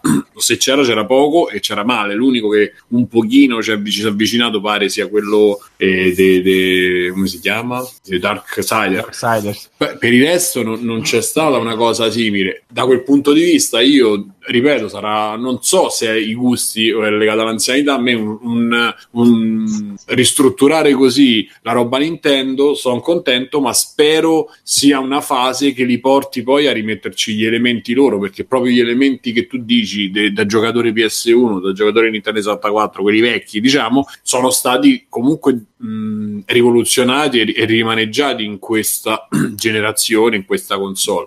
Quindi, Vabbè, era pure ora, però Simo, mo, a parte Mario, no, non sto dicendo, ma eh, eh, lo so, ha bisogno, ce Sì, n'aveva sì. bisogno. ce l'ho io. Dimmi, dimmi. No, dico, questo mi è piaciuto, questo mi è piaciuto tanto di Zelda, però eh, al di là del fatto che è piaciuto a me e non piaciuto a te, aveva bisogno di essere svecchiato come formula perché erano 50 Zelda che uscivano identici in un mondo in cui veramente era uscito The Witcher 3, erano usciti un sacco di giochi, definito certi standard. Ma alla cioè, fine, alla fine Era Fabio, un ma- processo che era iniziato prima ancora. Sì, se, se Eh, tu come... Da Ocarina hanno continuato a rifare lo stesso gioco per due generazioni Sì, sì. e poi dopo è iniziato tutto il processo di cambiamento con Skyward Sword, con A Link Between Worlds, eccetera. Però vabbè, Sì, senza però- che ci infoniamo su sti discorsi. No, quello che voglio dire, Fabio, se- comunque mi hai detto che ci hai comunque ascoltato questi, questi- negli, negli anni, hai sentito, io, io non ho parlato, se, se te lo ricordi, comunque io di Zelda non ho tessuto nell'odio, ho parlato di tutto quello che è stato eh, la contaminazione dell'Occidente che sicuramente mi è piaciuta a livello proprio di eh, rivoluzione all'interno di quello che è eh, invece lo stilema Nintendo eh, che imponeva di fare determinate cose. Però io a gusto personale io mi aspettavo la storia epica del cammino dell'eroe classico e poi nel trailer mi metti il Deku Tree, mi rimetti Hyrule, mi rimetti gli elementi un po' paraculi eh, per richiamarmi a quello che fu Ocarina of Time e a quell'epica lì, perché non è solo Ocarina of Time, è proprio quel- quell'aspetto lì, eh, perché lo stesso Phantom Hourglass a me è piaciuto tantissimo. Eh, Ma però se ci ma anche Between...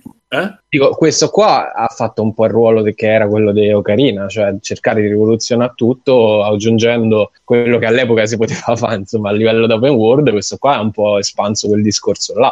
Era ovvio che non ti potessero fare l'open world che oggi di Ocarina fa un po' ridere, perché non è un open world, è una mappa grande. Certo. Oggi come oggi non potevano fare. Certo, ma io eh, ripeto, non è una, cioè non è una critica perché a, a livello assolutistico su quello che hanno fatto loro, è una, è una critica rispetto ai miei gusti, cioè in- per quello che ho fatto io non, eh, ho trovato delle cose molto molto molto belle, però ripeto, il fatto del dungeon, il fatto del- degli oggetti, tutta, tutta quella roba lì che a me piaceva, me l'hanno tolta e quindi ne ho sofferto un po' di più, però insomma... Vabbè, in questo probabilmente ti è un problema mio. perché se Esatto. non cambiano l'impianto di gioco originale, non lo credo, eh, avrà proprio l'impronta dei vecchi Zelda. Il remake è proprio quello. Esatto, esatto, quindi quello sto dicendo, cioè, Ci da- è quello che dico, da quel punto di vista il problema è personale, non è verso quello che sta facendo cerchio uno alla botte, brava Nintendo.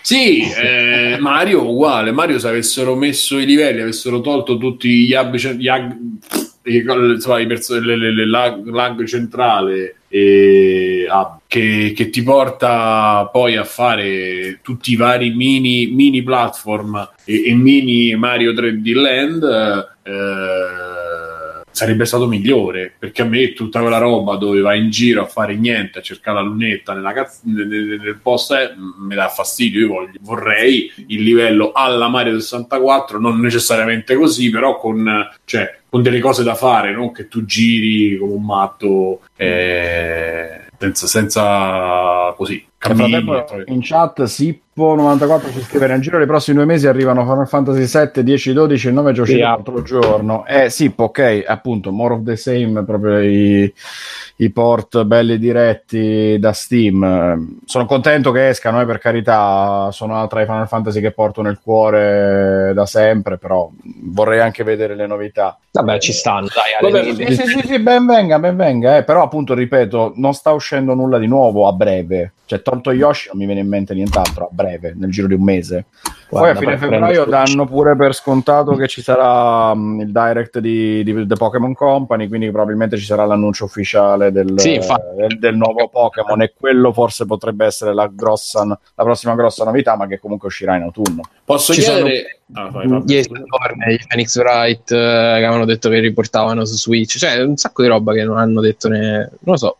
No, no, ma io, io sono speranzoso. O magari me lo so pure perso fiducioso, io, eh. Sono speranzoso, sono fiducioso e comunque, ripeto, è un, tra- è un eh, direct che a me è piaciuto, eh, non posso dire no, assolutamente. Però con tutte le, le- le cose, de- de- de- le riserve del caso personale. riserva. Posso chiedere a, non so se Mirko ha seguito anche solo le uscite, a chi non è diciamo interessato a Nintendo, Mirko, Bruno, un po' Stefano, e come vedono la situazione così per eh, chiudere la cosa. Io rapidamente ti dico che in realtà ci sono quei giochi proprio questi qui di Platinum, uh, Demon X Mach, quella roba lì sono, sono giochi che mi giocherei, però non ho voglia, ecco, la, la console ci ho pensato, lo sapete che sotto Natale me l'ha presa un po' stamattata, però poi tre giochi, una console per tre giochi è troppo poco, purtroppo non, non mi è bastato l'acquisto per adesso, però un minimo di interesse questi titoli ce l'hanno, ecco, roba Nintendo no, non è proprio il mio genere, più ne sto lontano e meglio è. Bruno? Ma eh, boh, a me è sembrato che um, ci sono questi indie che sì, vabbè, carini, però eh, vabbè. Poi giochi giapponesi, un po' troppo giapponesi tra RPG, JRPG, JJRPG, boh, di roba che a me potrebbe interessare, ce n'è davvero poco, soprattutto c'è una grande assenza di titoli di terze parti occidentali, quelli che sono visti sono veramente imbarazzanti e sembra che si stia tornando all'epoca del Wii che i giochi, diciamo, quelli dei bambini grandi bisognava fare la versione adattata per per la console Nintendo perché non ce la faceva e boh sì come ha detto Fabio è una roba da, da tenere molto molto come accompagnamento e ma eh, non lo so, non lo so. Eh, per me è stato un direct senza particolari scossoni. L'unico alla fine quello, quell'Astral Chain, ma eh, e poi c'è anche il problema che comunque eh, di roba ne sta uscendo, cioè, non, cioè, appena uscito lo Switch, subito prima Zelda e poi quasi subito dopo Mario, Bom Bom sono stati, è stato un 1-2 fenomenale, però adesso è già un bel po' che, che non esce niente di che, che, che, che, sfondi come quei due titoli. E poi tra l'altro poi Mario ha sfondato più o meno perché ha sfondato di più Zelda quindi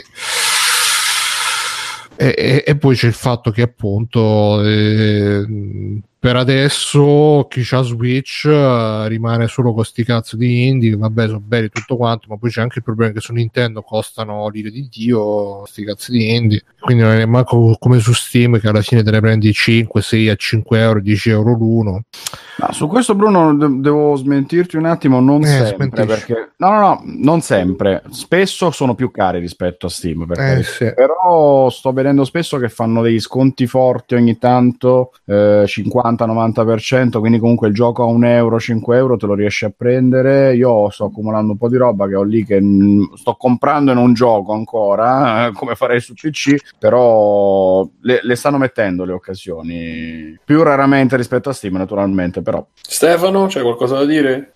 Ma io sono contento che escano, insomma, finalmente un gioco un po' mi sembra più serio, più interessante, ovvero Astral Chain, che mi è sembrato del Direct l'unico che davvero mi, mi, mi attira, ecco, come, come, tipologia di gioco che mi attirerebbe anche su altre console. E gli altri, sinceramente, boh, cioè, mi lasciano abbastanza freddo, ecco, in linea di massimo. Quelli classici loro Nintendo, Fire Emblem, eccetera, sinceramente non sento la necessità di giocarli. C'è anche quello per cellulare o quello per 3DS. Ti giochi uno, ti, ti giochi l'altro, che storia a parte mi sembra, non mi sembra così fondamentale. Ecco. Eh, mi fa piacere che ogni tanto tirino fuori qualcosa di più, Se, non serio, ma particolare. Ecco, alla fine Platinum, Katsura, tutto un sacco di gente eh, lì in mezzo, quello sicuramente mi, mi, fa piacere. Poi c'era anche quello, l'altro che è della Production IG, no? Chi è che era della Production? C'era qualcosa fatto dagli stessi di, eh, di Ghost in the Shell, c'era qualcosa. Forse mi sto ah, confondendo con altra cosa. È sempre quello? No, sempre non è fatto da... Pure Astral ah, perché il, cara- il, character design è fatto da solo da Katsura e poi i disegni però sono fatti da Production G, non lo so. Qualcosa così. Sto... ok, forse mi sto incasinando io, nel caso mi corrigerete, sapete, non c'è problema. E, e niente, quindi, boh, sì, mi ha tolto quello e poco altro. Davvero, soprattutto dopo che ho scoperto la durata della batteria, io mi immaginavo una cosa più, più lunga. Poi la- per caso l'ho scoperto. Dipende dai giochi un po', se. però Sì, meglio no, ma no, che- difficilmente che superi le tre ore. Però con quello schermo ste, che, cazzo ci dovevamo mettere No, no, ma non- non- è appunto proprio per quello, dico, secondo che fai quello che in teoria è portatile, mi sarei aspettato una durata sinceramente maggiore per poterla giocare, ma probabilmente è davvero per poterla giocare nel tragitto da lavoro a scuola e viceversa, capito? Che più o meno non ti dura tre ore, ti durerà un'ora esagerando, capito? facciamo un'ora e mezza, quindi in ogni caso magari in due giri te la ricarichi un altro po' lavoro, magari insomma più o meno così ce la fai, o nella pausa a pranzo, adesso ipotizzo un utilizzo così, però boh, allo stesso tempo, vabbè, quello mi, mi ha, mi ha un po' raffreddato gli, gli spiriti. Inge, se Eh. stai in... Ah, hai fatto? Stai... Scusa, Sì, pensavo. che- sì, no, fatto, fatto. Inge, se c'è qualcosa da dire, così andiamo avanti. No, avete già detto tutto, per, eh, semplicemente che io sono più da aspettare Zelda Awa- eh, Link's Awakening che cose come eh, Astral Chain o port di roba già esistente da altre parti. Quindi Eh, quello e forse un Super Mario Maker 2. a me proprio zero interesse. Mario Ma Maker. tu hai Eh, giocato Mario Maker 1, Inge? Sì, non troppo come mi sarei aspettato all'inizio perché mi è calata un po' la scimmia, però sì, l'ho giocato. Perché appunto ti dico che io con tutta la super eccitazione iniziale del oh, il Mario è infinito, poi l'ho giocato pochissimo. Mario infinito. Sì, quell'infinito probabilmente ci ha caricato un po' troppo, entrambi. Sì. Mm. Sì, Ma sì. poi a parte è che tanto dipende veramente dalla sbattimento degli utenti di crearsi livelli, perché effettivamente è un Mario infinito in potenziale, perché il problema poi diventa se la Sì, gente ma poi livelli, ok, se no Ma poi c'è, se tu fai un livello singolo senza che ci sono tanti livelli collegati da una storia, da una progressione, tutto quanto, diventa veramente una- un esercizio futile, secondo me. Cioè, un gioco è bello anche quando c'è un inizio, una fine, Sì, quello un sì, ritmo, però sai, una un progressione. Mario, essendo una cosa che abbiamo già visto mille volte in vent'anni, aveva quel potenziale di vediamo le persone che cosa si inventano. E tra l'altro livelli- nel primo dicevano che avrebbero fatto l'aggiornamento con la possibilità di, eh, per gli utenti di condividere non i singoli livelli ma proprio dei set di livelli in modo da fare delle specie di mini avventure. Chissà se in questo seguito l'hanno fatta sta roba. Spero di sì perché altrimenti... boh, Credo sia solo un data disk questo, eh. eh, Cioè, allora, nel senso che sarà uguale con delle opzioni in più e delle possibilità in più. Nel senso che esce su Oh, 64 evviva. TD. Esatto. Proprio lui. Va bene, andiamo avanti. E... Poi vogliamo fare un extra credit volante. Facciamo un giro di extra credit, dai, eh, Alessio. Allora, eh, prima cosa che ce l'ho un po' più fresca, vi dico due robe su Polar, è un film che è uscito su Netflix Ah, il mese scorso. Oh, bella maestro. Dimmi, dimmi. Eh, a me mi è sembrato... Allora, c'è Mads Mikkelsen, c'è che è la, la ragazza Selena Gomez, no, ciao, Vanessa Hudgens, sempre quelle ragazzine là uscite da Disney. E, mm, che, che non, ho trovato piacevole in questa parte, ma è, è molto minoritaria. Il film è tutto su, su Mads Mikkelsen e lui è una specie di leone, è un assassino che sta per andare in pensione, bravissimo ovviamente, invincibile. E, e l'azienda per cui lavora è praticamente lo Stato italiano perché per cercare di non pagargli la pensione decide di ucciderlo prima che, che arrivi al- all'età pensionabile e quindi da lì parte la rincorsa del gruppo di assassini che deve ucciderlo. Diciamo che in estrema sintesi questa è la storia è proprio un canovaccio su cui hanno ricavato su la scusa per fare casino, super uccisioni, mh, anche poi super eh, eh, scene di sesso, eccetera. Infatti, tette notevoli se lo volete vedere. Super per scene di sesso. Sì, sì, sì, sì, non male. Consigliato 5 stelle solo per questo. Per su- anche le scene di Ma si violenza. vedono anche male. i genitali. No, solo tette. Eh, Tette e culi, Un sì. applauso alla parola. Anche culo, anche culo maschile di Mads Mikkelsen, però dovete prepararvi a questo. ma sarà veramente il suo perché a volte prendono i controfiguranti. Non, non sono così intimo, Bruno. non- io non, non te lo so dire se è veramente. il Sapete che anche per la scena di Game of Thrones che si vede spoiler, quando si vede la regina che cammina nuda, che tutti fanno shame, shame, quella non era lì, Non non, è- era il suo corpo. No, l'hanno Ma la madre dei draghi? Eh, ma No, si sapeva, no, ma no, che Allora non mi interessa. L'altra. la- la- hanno preso una modella e sopra Sì, ci hanno sì, met- sì. messo la faccia della regina Esatto. Si quindi. sapeva. E poi mi, chie- mi chiedo cosa cambia, visto che il 90% della gente si fa comunque le pugnette sopra convinti che sia lei. Cioè, Eh, È però- come, no, quando no, scopri, no, no. è come quando scopri che la donna bellissima con cui sei appena stato è un uomo, capito? In realtà ci rimani un po'. Te la sei fatta lo stesso, però. Ma- Io ci rimango peggio quando No. scopro che, che- che l'uomo bellissimo che mi sono fatto è una donna. Senti, adesso ma è un film o un telefilm sto polo? No, no, è un film, è un film. È un film. No, è tratto da un, da un documento e a quanto ho capito c'è tutto lo spazio per il seguito, ovviamente. Eh, anche perché da quanto ho capito il fumetto porta già avanti la storia, per cui è probabile che in base al successo o meno facciano un sequel. Io non lo consiglio onestamente perché appunto tolte le scene di sesso, scene di violenza che sono gradevoli da vedere se, se vi piacciono, se vi piace il genere, eh, non mi ha lasciato veramente niente. Mm, al, al contrario di un film eh, appunto più, più ricercato, a parte un porno, più come Leon, dove qualche cosa effettivamente c'è a Eh, livello di beh, regia, Leon- a livello di... Eh sì, cazzo. eh, secondo me se- cioè, l'hai preso un po' dal verso sbagliato. eh, Dici? senso- Beh, io non conosco il fumetto, effettivamente, No, l'ho visto proprio così. man- man- manco io, mm, però è, è un filmaccio, nel senso che è una grezzata totale. È Sembra un abbastanza- po' dei transporter, eh, così a vederlo No, sai cos'è, che, sai cos'è che a cos'è che ridà tanto? Ridà a quella serie di film tipo eh, Or- e Smoking Aces, eh, un po' John Wick, cioè hanno quella roba del tamarro anche graficamente, viene tutto Mm. presentato con sta grafica ultra pop, eh, e che è un po' anche come Slevin, Patto Criminale, un po' su quel genere lì rimane. Un po' sopra le righe. Sì, tantissimo sopra le righe. Infatti, sì, sì, se, No, lo, se lo vedi, eh, no, ma Snatch è però- più, è più under, cioè è più terra terra come più roba. bello Snatch di quelli che Sì, ci anche sì, più sì. stile. Sì, vabbè. Questo qui è un trashone perché è proprio una roba che non si prende quasi mai sul serio, esageratissima. Cioè... Però a me devo dire che l'impatto iniziale è che te lo presenta dopo all'inizio come un trash, poi alterna sti momenti un po' più seriosi, cioè manca un po' di identità continua per tutto il film. Però non è tremendo, tremendo. Cioè, io me lo so gustato, forse perché non avevo più grosse aspettative fino alla fine ed è veramente esagerato. Scusa, lui quando noleggia i, i film e poi spara il cane, a me mi ha fatto cioè, ridere per quanto Quello è un bel momento. Eh, cioè, è proprio idiota, è fuori completamente. Anche lui te lo presenta come il vecchio killer, ormai stanco, ma ancora cazzutissimo. Per me è, è intrattenimento leggero e ti dico, rispetto a tanti Ma- film di Netflix, è uno dei meno peggio. Alla fine. Quello sì, concordo, è assolutamente È vero che si, meno si regge peggio. tutto su di lui, eh. Cioè, sì, sì, sì, sì. Se, non, se non mettevano Mads Mikkelsen non sì, funzionava no, era per sarebbe niente. stato un film orribile.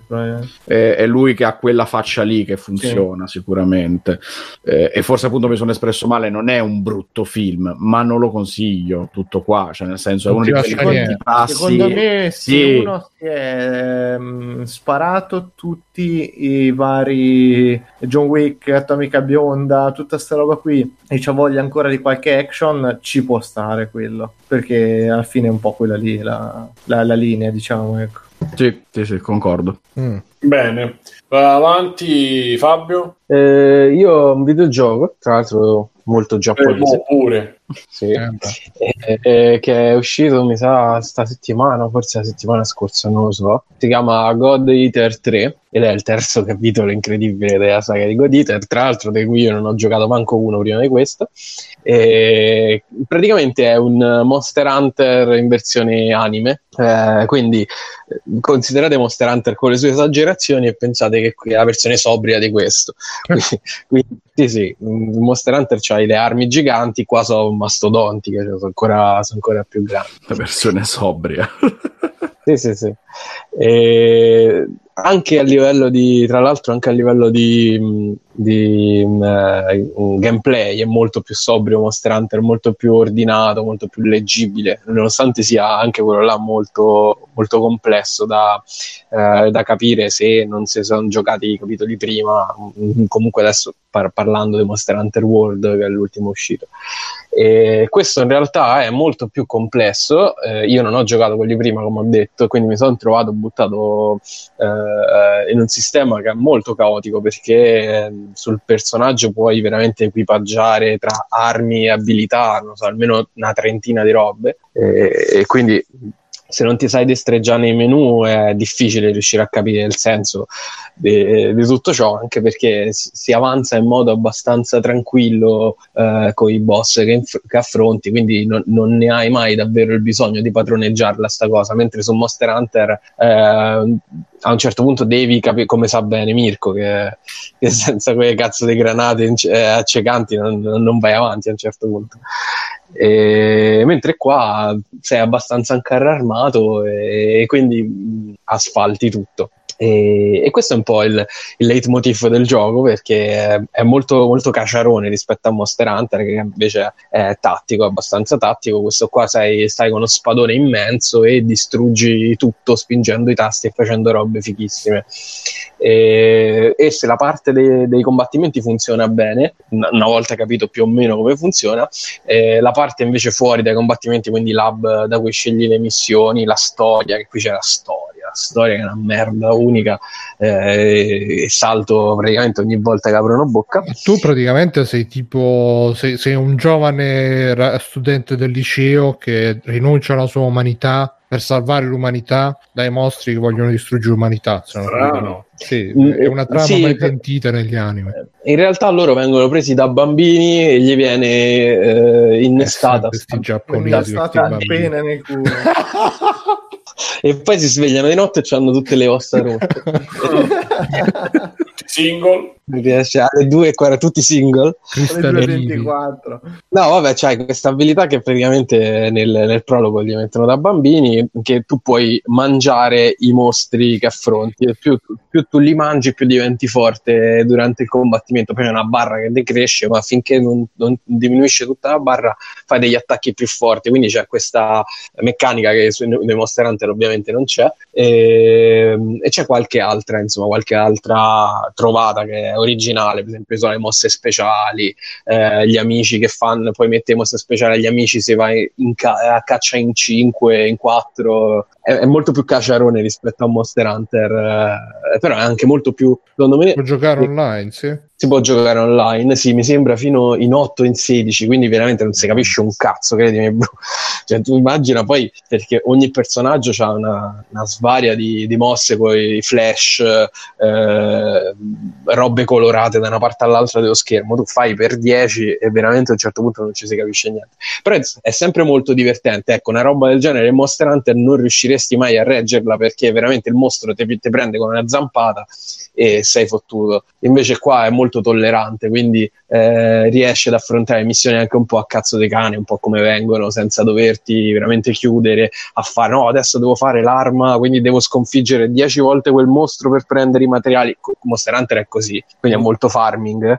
Eh, invece questo qua per adesso io ho fatto una ventina d'ore e sono andato tranquillissimo. Fa- faccio tra l'altro vado con le armi che mi piacciono di più esteticamente e riesco a sconfiggere i mostri, che è una roba che su Monster Hunter non esiste. Eh, però è carino, molto carino. Io lo trovo molto eh, divertente quando si mena. Non so se mm. vale il prezzo pieno, perché mi sa che su PS4 che sta, eh, me, me, me l'hanno... fai, scusa. Eh, passi tempo nei menu a cercare di capire che cazzo stai equipaggiando mm. e, e, poi salti i dialoghi perché sono una stupidità unica ne, nell'universo. Però diciamo che il grosso che fai è muoverti in queste mappe, tra l'altro mezzo volando, come in ogni anime che si rispetti. Sembra un po' l'attacco dei giganti come ti muovi perché vai tipo a reazione da una parte all'altra e, e ammazzi questi mostri giganti. E, ehm, non lo so, se, se, avete giocato gli altri God Eater, penso che questo qua sia molto simile. Eh, graficamente è carino, non è niente di che. Si vede comunque che è una produzione giapponese un po' a budget medio.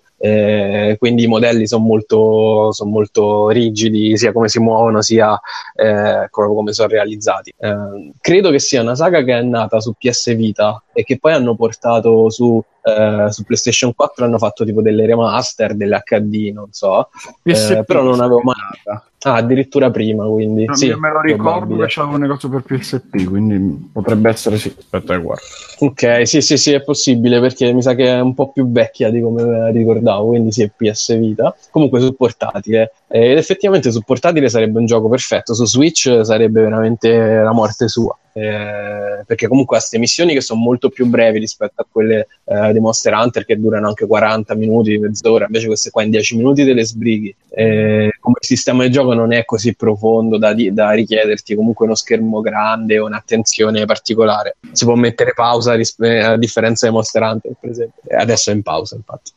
Non lo so, io penso che se vi piacciono i giochi giapponesi così un po' esagerati, ma non, tec- non tecnici, nel senso che il combattimento non arriva mai al livello di Devil May Cry di cui parlavamo la volta scorsa, è molto, molto button mashing senza essere poi eccessivamente cioè per esempio Kingdom Hearts 3 è eh, ha giocato a qualsiasi livello di difficoltà spingi X e succedono cose meravigliose e tu non ti devi veramente mai impegnare. Qua un pochino ti devi impegnare perché il mostro eh, se ti butta giù perdi le vite finite poi le vite devi ricominciare la missione e può succedere. Però non è, non è così impegnativo da essere veramente proibitivo come lo è Monster Hunter. Quindi se siete in eh, astinenza di quello magari fateci un pensierino Mm.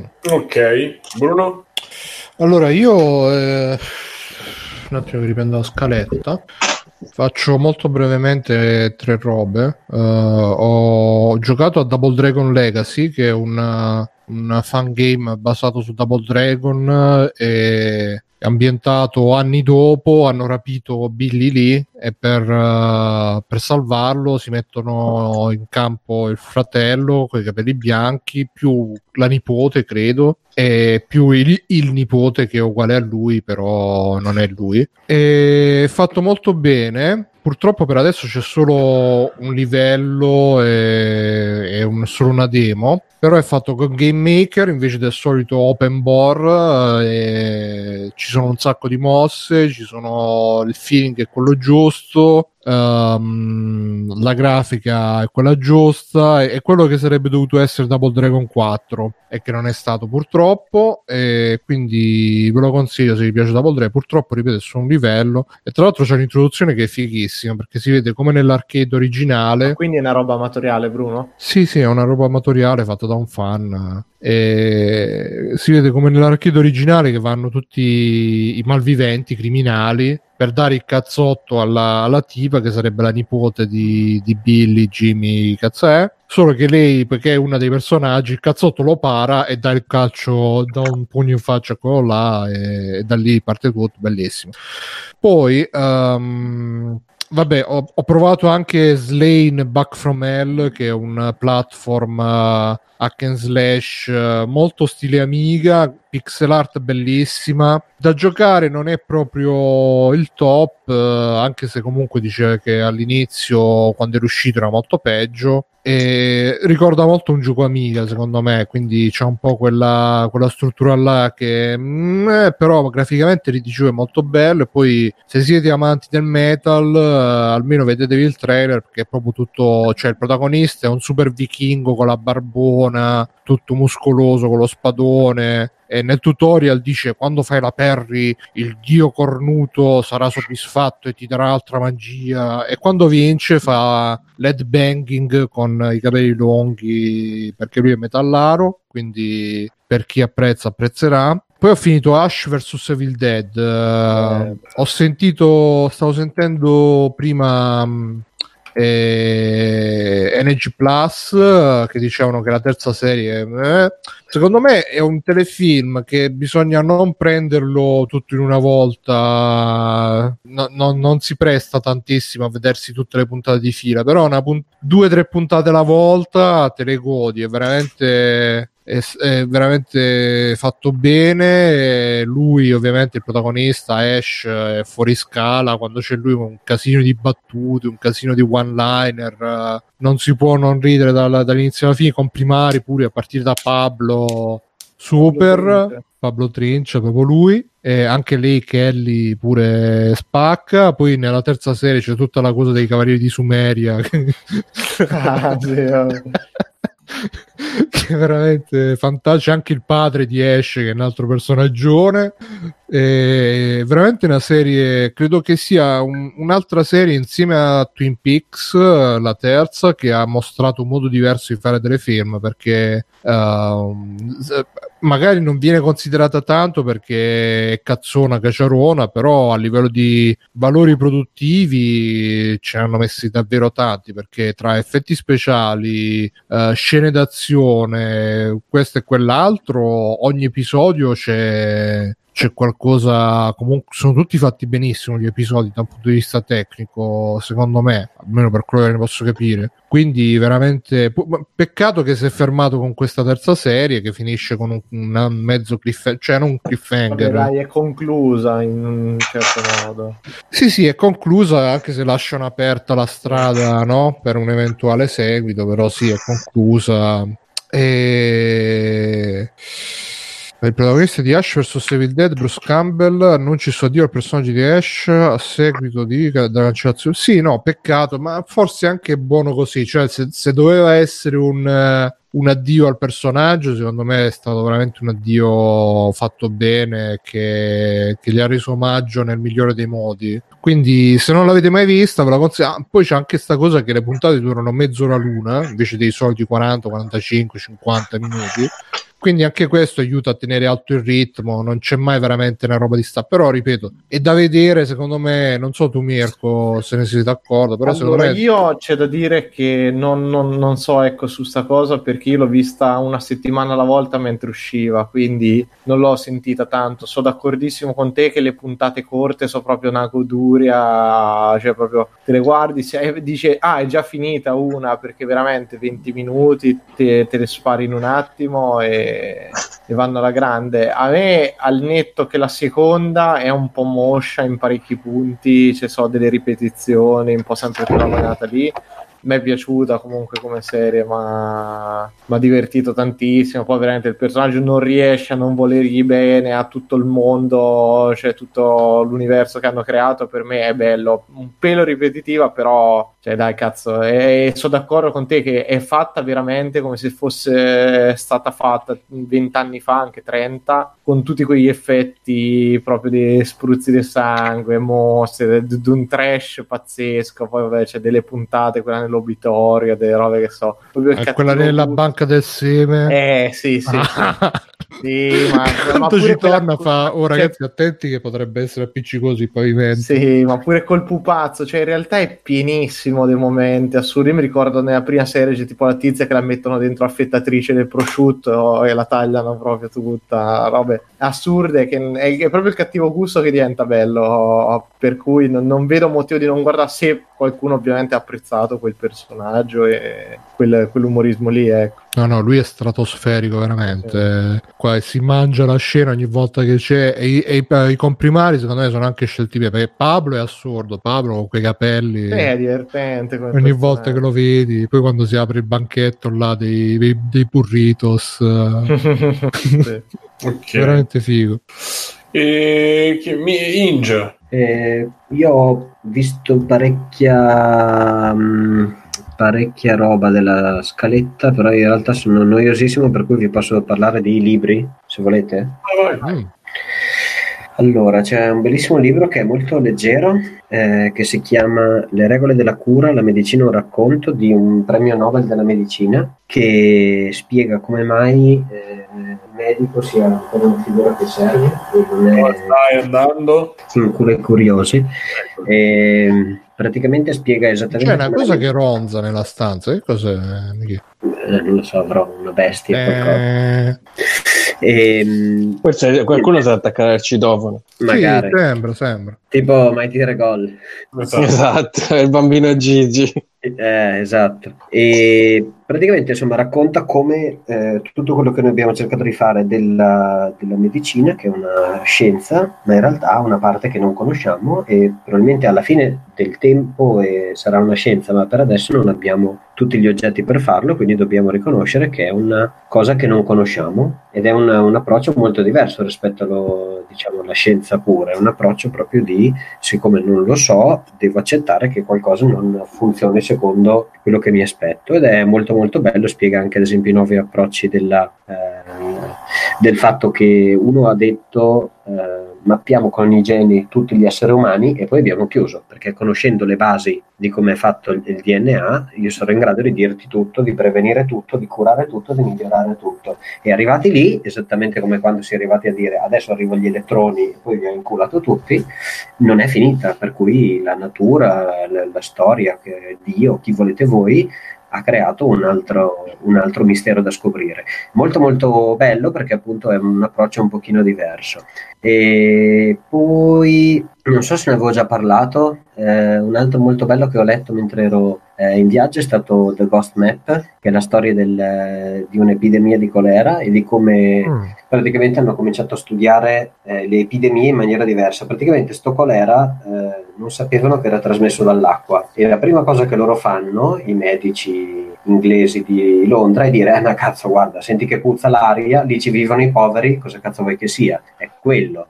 E due persone diverse, ragionando in maniera diversa, nemmeno eh, diciamo conoscendosi e lavorando assieme, se non fino all'ultimo, eh, arrivano alla stessa conclusione, che non ha alcun senso.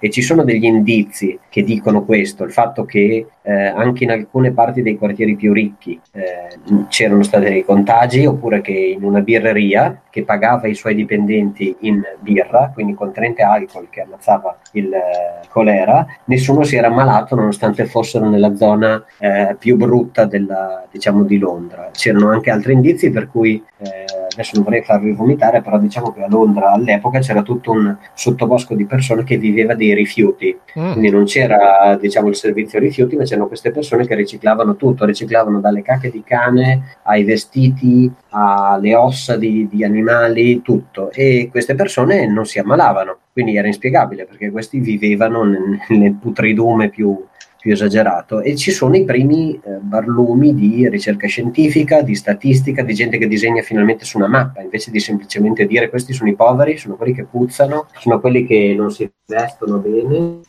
i poteri forti stiamo censurando l'ingegnere. E... Sono stati poveri. Eh, vi dico, vai. È andato via, vai. Eh, vi dico invece due podcast di cui uno è diventato aspetta aspetta aspetta Michele aspetta ci sei sì. Sì. dimmi due parole su Fauda che c'era Game in Action uh, Fauda, eh, Fauda, è stato consigliato da quel eh, criminale psicopatico di, di Game in Action è una, è una, serie ciao Andrea e c'è una um, un'unità, adesso non mi ricordo più il nome, è una roba tipo una parola israeliana per dire che sono misti, mescolati, eh, difficili da, da, da, diciamo da, da individuare e questa, questa, unità è un'unità che continua ad andare a attraversare la, la, barriera, quindi continua ad andare in Palestina a rapire gente, interrogare gente, fare macelli. Ci sono diversi protagonisti eh, abbastanza ben caratterizzati eh, sia all'inizio, nel senso che ti lasciano introdurre dall'azione eh, proprio che fa eh, questa unità, quindi vanno in giro, prendono uno di qua, lo rapiscono, eh, lo portano di là, lo interrogano, poi gli scappa, poi gli fanno credere che è scappato da solo quando in realtà lo stanno seguendo, eccetera, eccetera. E ehm, la storia potrebbe essere qualsiasi cosa, perché la storia in realtà racconta, almeno all'inizio, di una persona che loro pensano di aver ucciso e che i palestinesi eh, gli fanno la furbata di fargli credere che loro abbiano ucciso, quando in realtà questa persona è ancora viva. E quindi nasce come una eh, vendetta di una persona che pensa di aver fatto il suo lavoro, ma in realtà non l'ha compiuto, quindi si, diciamo così, viene richiamato eh, dopo essere andato in vacanza in pensione, aver detto basta, non ne voglio più sapere niente, viene richiamato dicendo sai che so che tu sei un po' orgoglioso, ti volevo solo dire che il motivo per cui tu te ne sei andato, diciamo che non hai finito il tuo lavoro, quindi quello ovviamente torna. E mh, mm, c'è il tema della... Eh, della morte, delle imprevedibilità di queste due culture che si mescolano, si abbracciano in una eh, stretta mortale, gli israeliani e i palestinesi, eh, c'è il tema del rapporto della donna che è trattato in maniera molto diversa, per cui c'è una donna nell'unità e questa donna nell'unità eh, ha diversi momenti in cui evolve, cambia, a volte sembra fare un passo indietro, per cui di solito siamo abituati ad associare la donna come la la figura che ci dà la vita, che protegge la vita, che magari in un momento di guerra Mm. civile o di violenza ti riporta alla, alla- alla ragione per dire non ci dobbiamo scannare tutti come dei maiali. E in entrambi i casi sia da parte israeliana che da parte palestinese eh, più di una volta dici beh adesso questa farà la cosa giusta e, e più di una volta la donna non fa la cosa giusta. Per cui vedi proprio come o la società ti ha corrotto o la donna vuole emulare l'uomo non si capisce bene quale delle, quale delle due attività. Però noti proprio almeno io ho notato che non è il comportamento che tu ti aspetti quindi e ha dei colpi di scena e delle, diciamo, delle svolte nella trama eh, abbastanza belle. Non è nemmeno una eh, serie americana, neanche per scherzo, per cui eh, non mi ricordo cos'era, The Departed, ci sono dei colpi di scena così dove dici dai che adesso questo fa esattamente quello che penso, poi in realtà muore, quindi Mm. ti lascia proprio così. Ve la, consiglio, ve la consiglio parecchio, sono due serie su Netflix, dovrebbe arrivare la terza nel eh, 2019, non, non hanno ancora detto non hanno ancora detto quando. Ok. E... Vai. Mirko, andiamo avanti, se no... Allora, io mi sono visto un documentario su Netflix eh, che è Ronnie Coleman The King, chiamato, e niente, che racconta un pochino la storia di Ronnie Coleman che è super eh, bodybuilder, eh, che è diventato otto volte Mister Olympia. E niente, allora, fondamentalmente è molto celebrativo come, come documentario perché eh, parte dallo stato attuale di Ronnie Coleman che è messo malissimo perché ha la schiena praticamente spezzata ed è veramente messo male, che è grossissimo ma cammina con, eh, sta o in sedia a rotelle o sempre seduto o cammina con le stampelle. Sì, Sì, infatti non, non la sapevo sta faccenda e niente, ripercorre un pochino la sua storia come ci sia arrivato. perché In io lo conoscevo lui, perché quando ero più piccolo seguivo un po'... Sì, lui è famosissimo perché è diventato era un bestione. è uno gigante ed è quello che ha un pochino rivoluzionato proprio il concetto di bodybuilding, nel senso per quello che viene valutato nelle gare. È rimasto Mm. famoso perché è stato il primo che ha battuto il record di Schwarzenegger, perché lui Ok. Schwarzenegger aveva- vinto sette volte Mister Olimpia, lui otto, una roba del Eh, genere. sì, infatti dicono che è una roba esagerata, proprio poi è bello perché nel senso è, è ovvio che tutto il confronto tra questo e Pumping Iron è proprio, cioè io ci ho avuto sempre in mente tutti e due mentre lo guardavo, solo questo mi ha lasciato proprio una sensazione che eh, sto Ronnie Coleman alla fine è, è un buono, cioè te lo, te lo da intendere come un buono, uno molto fissato con sta cosa, ma è nato un pochino per scherzo tutta la cosa, tant'è che uno gli offre, l'aveva visto che già si allenava, uno gli dice ah guarda ti offro un anno a vita nella mia palestra se diventi, se vinci sta gara. E lui l'ha vinta e ha cominciato ad allenarsi, si allena tuttora in sta palestra che è veramente una cosa allucinante, con proprio uno scantinato zozzissimo, lurido, in cui lui va lì alle 4 di mattina, apre, si fa sti gran pesi, e però ne, ne risulta bene, cioè è ovvio che è ultra, come dicevo, ultra celebrativo proprio de- di lui, però anche nelle interviste, in quello che dice, mi sembra uno molto semplice, appare almeno come una persona tranquilla, molto fissata di quello che fa e, e non, è- non c'è quell'ossessione che invece traspariva completamente da Pumping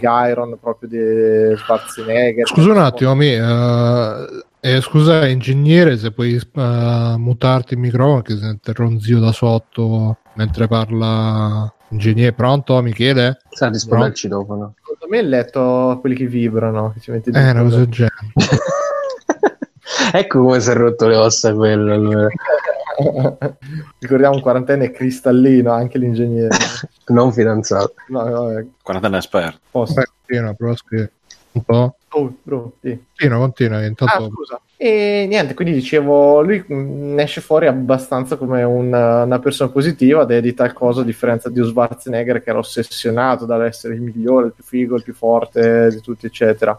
E ecco, cioè, mh, la cosa che a me al solito mi sta molto sul cazzo, però capisco che in un genere eh, di, diciamo, di documentario così è ovviamente lasciato fuori perché poi non ho visto se sia stato prodotto addirittura da lui in questo caso, però è il fatto che ovviamente sembra una cosa che solo la- grazie all'allenamento e alla forza di volontà ti diventi così grosso, quando purtroppo nel bodybuilding non è così. E lui è grosso perché appunto è uno dei tanti strafatto di steroidi e di robe varie, eh, però amen, la, la faccenda è quella e quindi o l'accetti o non l'accetti, so io che la prendo un pochino male dal punto di vista che secondo me non mi piace mai quando una cosa glorifica ecco, una, un personaggio del Jackie, comunque c'è dello sporco dietro, non è così trasparente. Però eh, diciamo ecco, quello che fa un po' strano è che lui più di tutti sembra uno di quelli che ne ha pagato veramente le conseguenze di sto, sto tenore di vita, di sta esagerazione del dover sempre, sempre esagerare. Eh, c'è un pochino la riabilitazione, il fatto che lui sta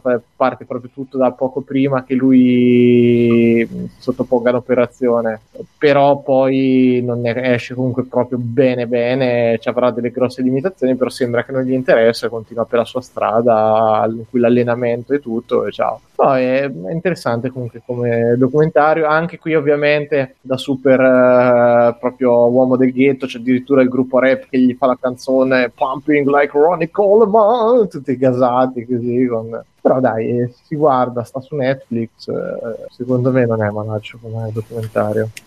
Ok, e Stefano ha detto qualcosa, non mi ricordo. Mi ho scritto tra connessione ballerina e orario, io mi sa che salto stavolta per il okay. momento. Che... Ma devi andare o stai ancora? No, no, no, sto ancora. Ok, e... Um... Vabbè, se stai Fanex, che scusa. No, no, è che non so, cioè ogni tanto mi fa giù senza motivo, devo rientrare, fare, eccetera. Okay. Eh... Vabbè. E io di Extra Credit, uh, vabbè, questa settimana non ho fatto praticamente nient'altro che sperare di, di, di stare qui. Ci avevo, vediamo. Niente, per adesso, per adesso non ho niente. Sì, sì, sì, sì, Per adesso non ho niente da. Ho iniziato a vedere Russian Dolls, ma ho visto una puntata, quindi su uh Netflix. Russian Dolls. Ah, okay. E ho visto una puntata su Netflix uh, e sembra carino, però me ne parlano benissimo. Per ora mm, né lode né senza né lode né come si infamia, infamia senza lode. Infamia senza lode. È la, la roscia di. La protagonista è la roscia di Orange is the New Black. Orange is the New Black. E fa eh, questa. È la protagonista di questa. Cioè. È, è, il giorno della marmotta, una specie di rielaborazione del giorno della marmotta dove c'è questa ragazza che durante il compleanno sua, dei suoi 36 anni muore continuamente si risveglia come inizia la serie, quindi parte proprio con quella... Vabbè, praticamente il film che è uscito tipo un'estate fa, auguri per la tua morte. Oh, yeah, due... Che adesso seguita. Eh. Cioè, molto originale, insomma. E... Ma oggi è la notte della superluna o domani? Eh, mi sa che oggi. Io sono tornato cioè, la luna piena da casa mia. E vabbè, comunque, insomma, ho visto una puntata, sembra eh, veramente una cosa senza arte né parte, cioè senza lode, senza infamie, senza lode, non saprei definirlo, una puntata non basta, sono otto puntate da 20 minuti, però me ne hanno parlato due persone diverse, me ne hanno parlato bene, quindi, quindi così. Uh, però basta, altre cose non ne ho. E Bruno ti va di fare, visto che magari c'ha senso, io però non, non ho seguito niente perché proprio stavo fuori, un quadro sulla situazione Activision sì, sì, uh, io ho, letto qualche, qualche, articolo, qualche post uh, a riguardo, anche perché poi ne riparleremo anche nel podcast di Game Up uh, e tutto quanto. Eh, però non ho letto tutto, non so tutto, poi su queste cose, ogni cosa che dice subito arriva quello, eh, capisci un cazzo, quindi mi metto subito le mani avanti. Allora, che è successo? È successo che Activision uh, nel, non lo so, ha fatto una conferenza di fine anno fiscale, ha detto che questo è stato il miglior, uh, il 2018 è stato il miglior anno di sempre, dove hanno fatto i maggiori guadagni di sempre, e però poi per far quadrare i conti e perché nel 2019 prevedono che non avranno gli stessi guadagni, anzi prevedono una flessione per il 2019, hanno licenziato il, l'8% del, della loro forza lavoro, una percentuale comunque di quel, intorno a quel numero là, che sono circa 800 dipendenti, credo che per la precisione siano 770 e quasi tutti diciamo, 8.000, lavoratori dice. Buh. Eh, se il 10% Buh. Eh, sì, credo di sì um, se i conti sono quelli sì mm, comunque uh, ha licenziato 800, circa 800 persone delle quali la maggior parte uh, di um, Scalebound potrebbe riemergere come progetto per Eh, ho letto, non volevo interromperti, però tipo una notizia dell'ultima ora perché qualche giorno fa il- l'editor di Game Informer ha detto che Nintendo aveva in serbo un asso nella manica che era un gioco cancellato ma non ancora perduto, eccetera, eccetera. E il rumor più insistente pare che sia Scalebound. Ah, Quindi ritorna il tizio con le cuffiette, Eh già, anzi. non sarebbe male, eh? Appre- eh, com- mi immagino la- la- l'upgrade grafico che Col drago che diventa così in miniatura. Spyro, quello della PlayStation 4. Magari, cazzo. Eh, te lo ricordo. Vabbè, comunque ehm, hanno detto che per far quadrare i conti dovevano licenziare un po' di dovevano tagliare un po' di, di- di spese eh, perché nel 2019 prevedevano un minor eh, mi- guadagni minori, insomma. E quindi hanno licenziato queste 800 persone, quasi tutte da Blizzard e quasi tutte, da quello che ho capito, in eh, ruoli eh, di tra virgolette supporto, quindi community manager, publishing, non, ho non so se anche marketing, comunque mh, quei settori diciamo non propriamente core del- dello sviluppo, ma quelli un po' più di supporto, quelli un po' più periferici. La, la- la- mh, la giustificazione che hanno dato per questa previsione di minor crescita è stata che mh, avevano intrapreso dei progetti di sport che non sono andati completamente in porto e quindi tutta la gente che avevano assunto come, l'ave- come l'hanno assunto per, per occuparsi di sport così l'hanno mandata via. E, mh, poi eh, c'è anche il fatto che eh, nel 2019 non è previsto nessun nuovo titolo di Blizzard mhm. per cui anche per quello non, eh, non prevedono che ci, sia- ci saranno gli stessi guadagni del 2018 e poi c'era Alberto Belli che diceva in chat, eh, scusate, nel gruppo Facebook, diceva che c'è anche la- il fatto di Destiny, che non avendo più Destiny, pure quella è stata una grossa perdita a livello di, di business, quindi pure quello, anzi lui addirittura dice che dipende tutto da Destiny, avendo perso Destiny hanno dovuto tagliare tutto. Sembrava inevitabile. Eh? È ovvio che è colpa di Destiny, ragazzi. Eh beh sì. E, e quindi sì, perché poi Destiny, eh, da quello che ho capito, da quello che si è capito, Activision voleva eh, espanderlo in mille direzioni, mentre Bungie no. Forse volevano fare tipo un Destiny Immortal per cellulare come, come per Diablo, chissà. E quindi per quello si sono separati amichevolmente. E quindi do- dopo che è successa sta roba, ovviamente ci sono stati tutte le reazioni, che come fa, cioè, ovviamente ci sono stati gli youtuber che, ah, che, che schifo Activision, che eh, si, si- si staccano gli assegni, i dirigenti si staccano gli assegni. Sta cosa de- dello staccare gli assegni a me è un po'... Eh, la- piacerebbe staccarmi, eh, sì. Sì, ma, oh, ma, cioè, ma chi li stacca più gli assegni? I dirigenti Activision Mi vale Drew. Ma da dove li staccano poi? Cioè, c'ha l'albero degli assegni. dal muro.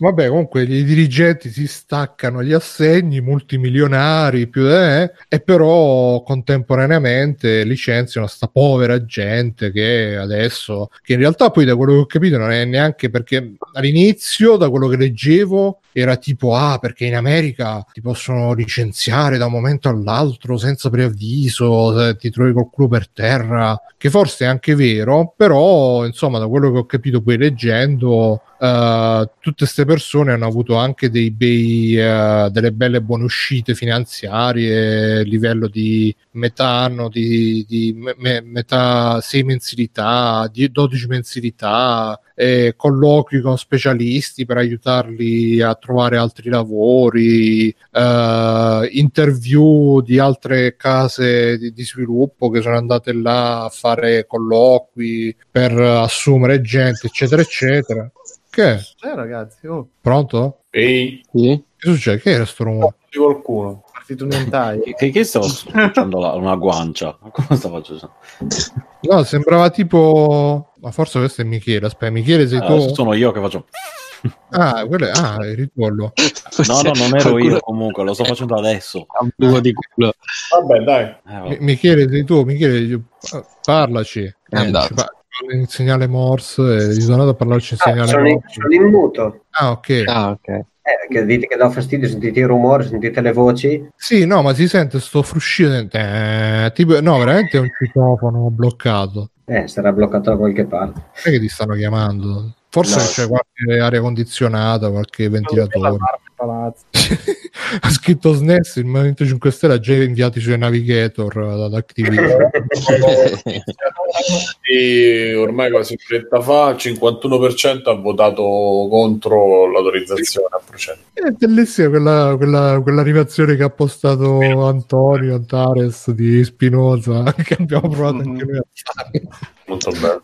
Vabbè, comunque, insomma, mh, questo è quanto di, di sta situazione. E onestamente mh, è difficile dire qualcosa perché comunque mh, per capire bene come funzionano ste robe bisogna studiarsene un po', un po' per bene. Sicuramente eh, mi sono letto un paio di post di um, Eurogamer eh, scritti da mi pare che si chiami Stefano Cozzi o qualcosa del genere che diceva che anche lui ha lavorato per eh, come community manager per Activision, eh, Blizzard e tante altre diceva appunto che questi super manager si staccano questi super assegni e poi la gente la- viene a, a volte addirittura non in questo caso però a volte eh, dice che capita che ci sono anche dei licenziamenti fantasma nel senso che vengono da te a lui è capitato con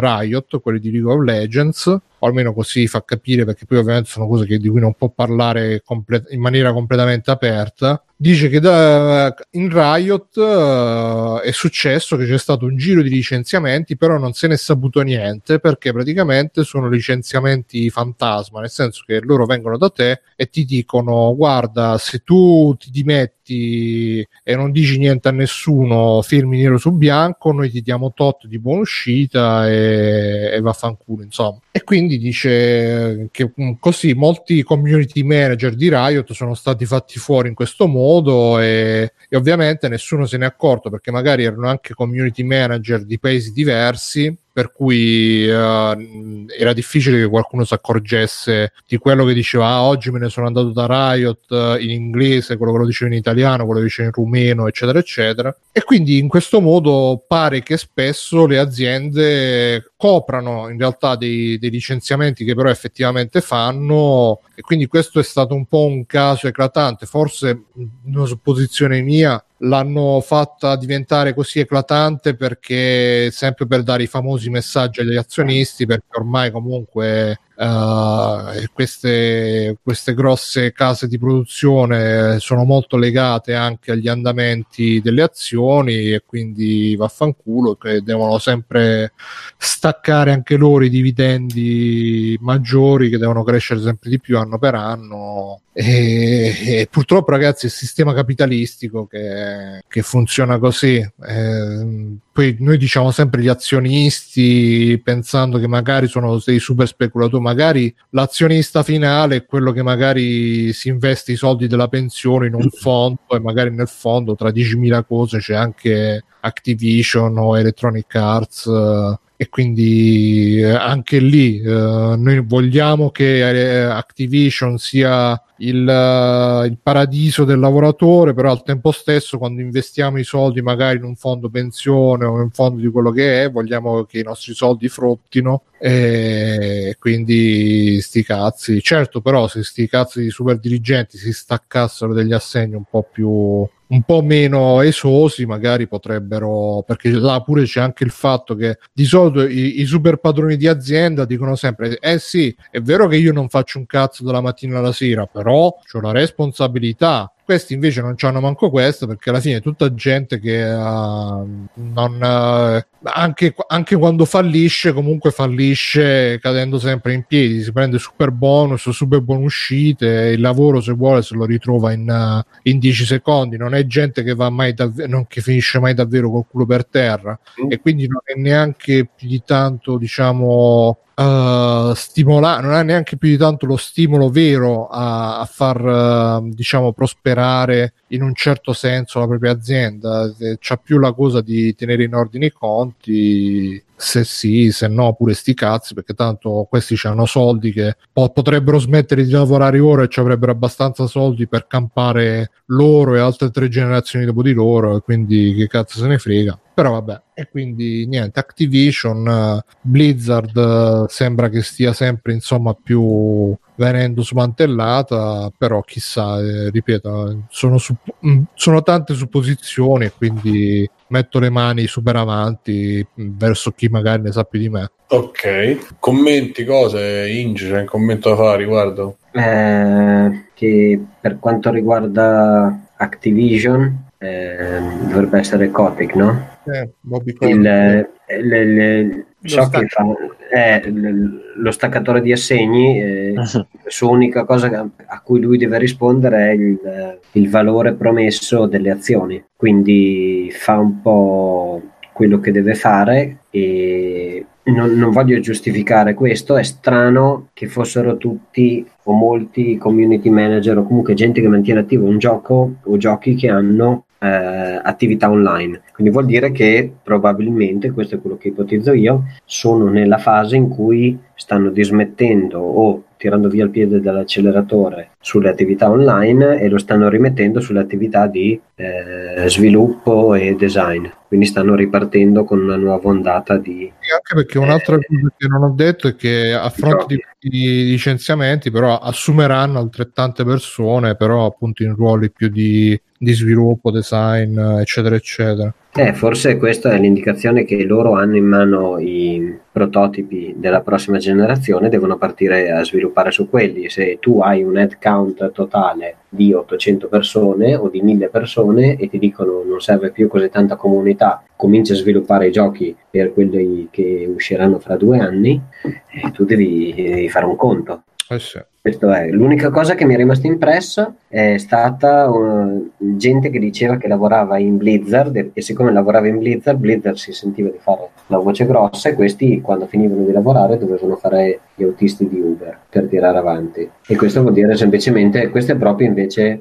Abbastanza. Eh, eh, vuol dire che non guadagni abbastanza e che ti mettono proprio in un angolo, quindi la famosa sogno americano, mobilità sociale, eccetera, è tutto un po' una presa per il culo. Basta comunque degli autisti di Uber. Eh, Nel 2020 abbastanza anacronistico. No, più che altro, secondo, secondo me bisognerebbe capire chi faceva l'autista in che ruoli. Che so io, gli artisti dentro Blizzard sono tra i più pagati del, del settore, quindi dubito che lì con cifre che superano centinaia di migliaia di dollari all'anno, a volte non credo che vadano a fare i tuoi artisti di Uber, magari in altri ruoli come erano sti community manager, sta gente così, che c'è ruoli anche minori, poi magari in community manager ecco una, una persona che ha anche un ruolo di un, una certa utilità, diciamo, ce ne sono stati miliardi di altri che non lo so, cioè, boh boh. È vero che c'è un po' la gara al ribasso in certe aziende, eh, dove tu dici, ah ragazzi, purtroppo perché c'è proprio i super entusiasti, quelli che sarebbero disposti a lavorare pur di, mm, cioè, di prendere zero perché il sogno della loro vita è lavorare e fare quelle robe lì, però insomma, cioè, comunque c'è un minimo di cosa. Boh. Infatti io ho provato a cercare un pochino di capire che ruoli è sta gente che parlava degli autisti, non si capisce, cioè non, non è chiaro, cioè quanta gente che faceva gli autisti di Uber, mi sembra un po' strano. Eh. Sono posizioni tipo eh, QA, tester, quelle robe là, che quelle sono, sono le... So chiamata per un mese, capito, roba a tempo lì, cioè già di per sé potevano essere tranquillamente contratti a eh, part time che poi la gente riempiva con quello nella speranza di falsare alto e di rimanere dentro, però boh, non lo so. Mm. Fabio c'è qualcosa da dire a riguardo? Mm, no, non, non saprei proprio che dire. Alexio? Alexio? No, lo so. Non lo so. detto no vostro onore perché effettivamente è una faccenda di cui so davvero poco e penso che abbiate già detto tutto voi. Mi trovo molto con, con Linge che effettivamente ha fatto notare la cosa più importante, quindi è probabile che sia anche una mossa in direzione di, di dove sta andando adesso il lavoro dello sviluppatore, quindi effettivamente se c'è da pensare più a creare... Anche perché poi c'è appunto the, uh, Heroes of the Storm, che era il MOBA di Blizzard, uh, è andato all'aceto. E Overwatch è passato un po' in secondo piano. World of Warcraft è in fase discendente e che rimane più. Comunque, c'è tutto il a parte il fatto di concentrarsi su nuovi progetti, semplicemente quelli che già esistono, eh, anche la, addirittura per, per Overwatch avevano fatto la lega sportiva dei college americani, cioè proprio una roba fuori di testa e quindi ci sta che una volta che questi progetti vanno in vacca quelli che erano stati assunti magari per fare ste robe o anche quelli che lavorano perché è stata licenziata anche gente che lavorava magari da anni però purtroppo una volta che certi progetti cominciano a ma scusate, ah. qui adesso con tutto il casino di Apex che sorpassa Fortnite in una maniera, ma non repentina, di più fulminea. Cioè, voi vi aspettate che qualche ruolo non sia già andato a puttane dentro Fortnite o dentro lo store d'Epic, eccetera. Cioè, quelli comunque, minchia, tempismo perfetto. Ho lanciato lo store, tutta la gran roba e poi il gioco è andato a troia nel giro di... De... Ma avete detto del gioco che si chiama Apex o qualcos'altro che sta facendo più vendite negli ultimi giorni che in tutto il 2018? Sì. Yeah. C'è un gioco per eh, VR e per uh, Vive che si chiama, aspetta te lo dico, eh. Apex Twin. Apex Twin, sì esatto, la gente lo cerca, lo trova e lo compra, tra l'altro Apex, Apex Legend è gratuito. O qualcosa di sì. Che cosa Vabbè. Apex Architect, Architect eh, Construct, Construct, ho letto adesso. Sì, vabbè, Apex vabbè. Construct, la gente cerca Apex, lo trova su Steam, lo compra, cosa tipo 20 dollari, pensando, non so, tipo che sia qualche roba di Apex Legends e, e praticamente i sviluppatori hanno detto che hanno fatto più soldi negli ultimi 7 giorni, specialmente in Cina, che nel tutto il 2018. Presto, rinominiamo Apexcape. soldi. Vabbè, vogliamo, vogliamo fare un altro extra volante o chiudiamo? Ma piacere, eh? piacere tu. Dai, facciamo un giro un giro veloce Mirko, vai, vai. Oddio, aspetta che de- de- no, saltate che devo rivedere al volo cosa c'è. Ok, Alessio. Ah, io vi faccio allora un giretto veloce su, sulle demo che sono uscite per Switch. Eh, abbiamo già nominato Tetris 99, che appunto non è nemmeno una demo, è un gioco completo, gratuito ovviamente. È Tetris da giocare esclusivamente online contro altri 99 giocatori, per cui è come se stesse giocando semplicemente il multiplayer di Tetris, ma avete sia eh, il computer che vi dà contro, sia tutti gli altri giocatori. Gratuito, divertentissimo, ovviamente c'è da pagare l'online di Nintendo, ma eh, suppongo che se avete Switch e giocate online eh, siete già interessati a quello, quindi non, non, lo andate a fare apposta per Tetris. Se ce l'avete però, sicuramente eh, da avere sulla vostra memoria. È gratis, giusto Matteo? Sì, sì, sì, è, è gratis, ma è proprio solo questo, è Tetris multiplayer online punto, solo questo. Però eh, se, se, ti piace Tetris te lo giochi e come. Eh, poi è uscita la demo di Yoshi, Yoshi's Crafted World, l'impressione è che sia um, lo, l'erede spirituale di Yoshi Story, quello uscito per Nintendo 64, quindi non dovete pensare a um, Super Mario World 2, Yoshi's Island, quello uscito per Super Nintendo, quello con lo stile particolare Rakugaki, eccetera, anche se ha dentro quel, quel tipo di idee cioè un platform molto semplice, carino, colorato, rilassatissimo, un pochino più complesso di, di Kirby, che sono i platform proprio per bambini di Nintendo, quelli super semplici, eh, giocabile anche in due, abbastanza con gusto perché ci si rompe i coglioni a vicenda come nei, nella serie New Super Mario Bros. Eh, l'ideale secondo me è da giocare in realtà o da soli quando volete una cosa proprio semplice a cervello spento così per, per rilassarvi anche se eh, la sensazione è che probabilmente ci avrà come al solito i collezionabili che romperanno i coglioni per cui per i completisti un po' più complesso ma eh, poi per tutti gli altri giochino facile facile l'ideale probabilmente per, per la famiglia perché ha bambini piccoli. Eh, poi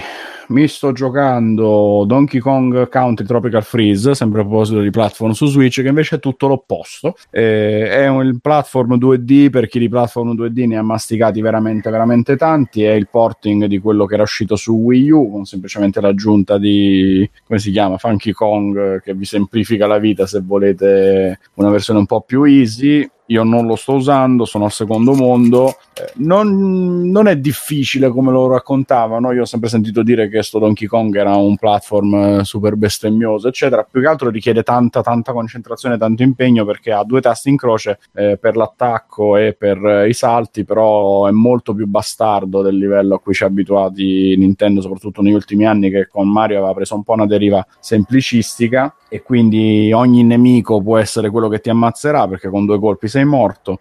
Eh, power up ce ne sono un po' di più probabilmente rispetto alla prima incarnazione su Wii, però eh, po- sempre comunque pochi, contatissimi, per cui ogni livello spesso sei costretto a rifarlo più volte. Eh, esaurito il contatore delle vite, game over, per cui c'è da stare attenti. Se siete adulti e scafati e volete un platform dove c'è da sudare, Donkey Kong è anche questo consigliatissimo. Uh, ok, basta, passo la palla.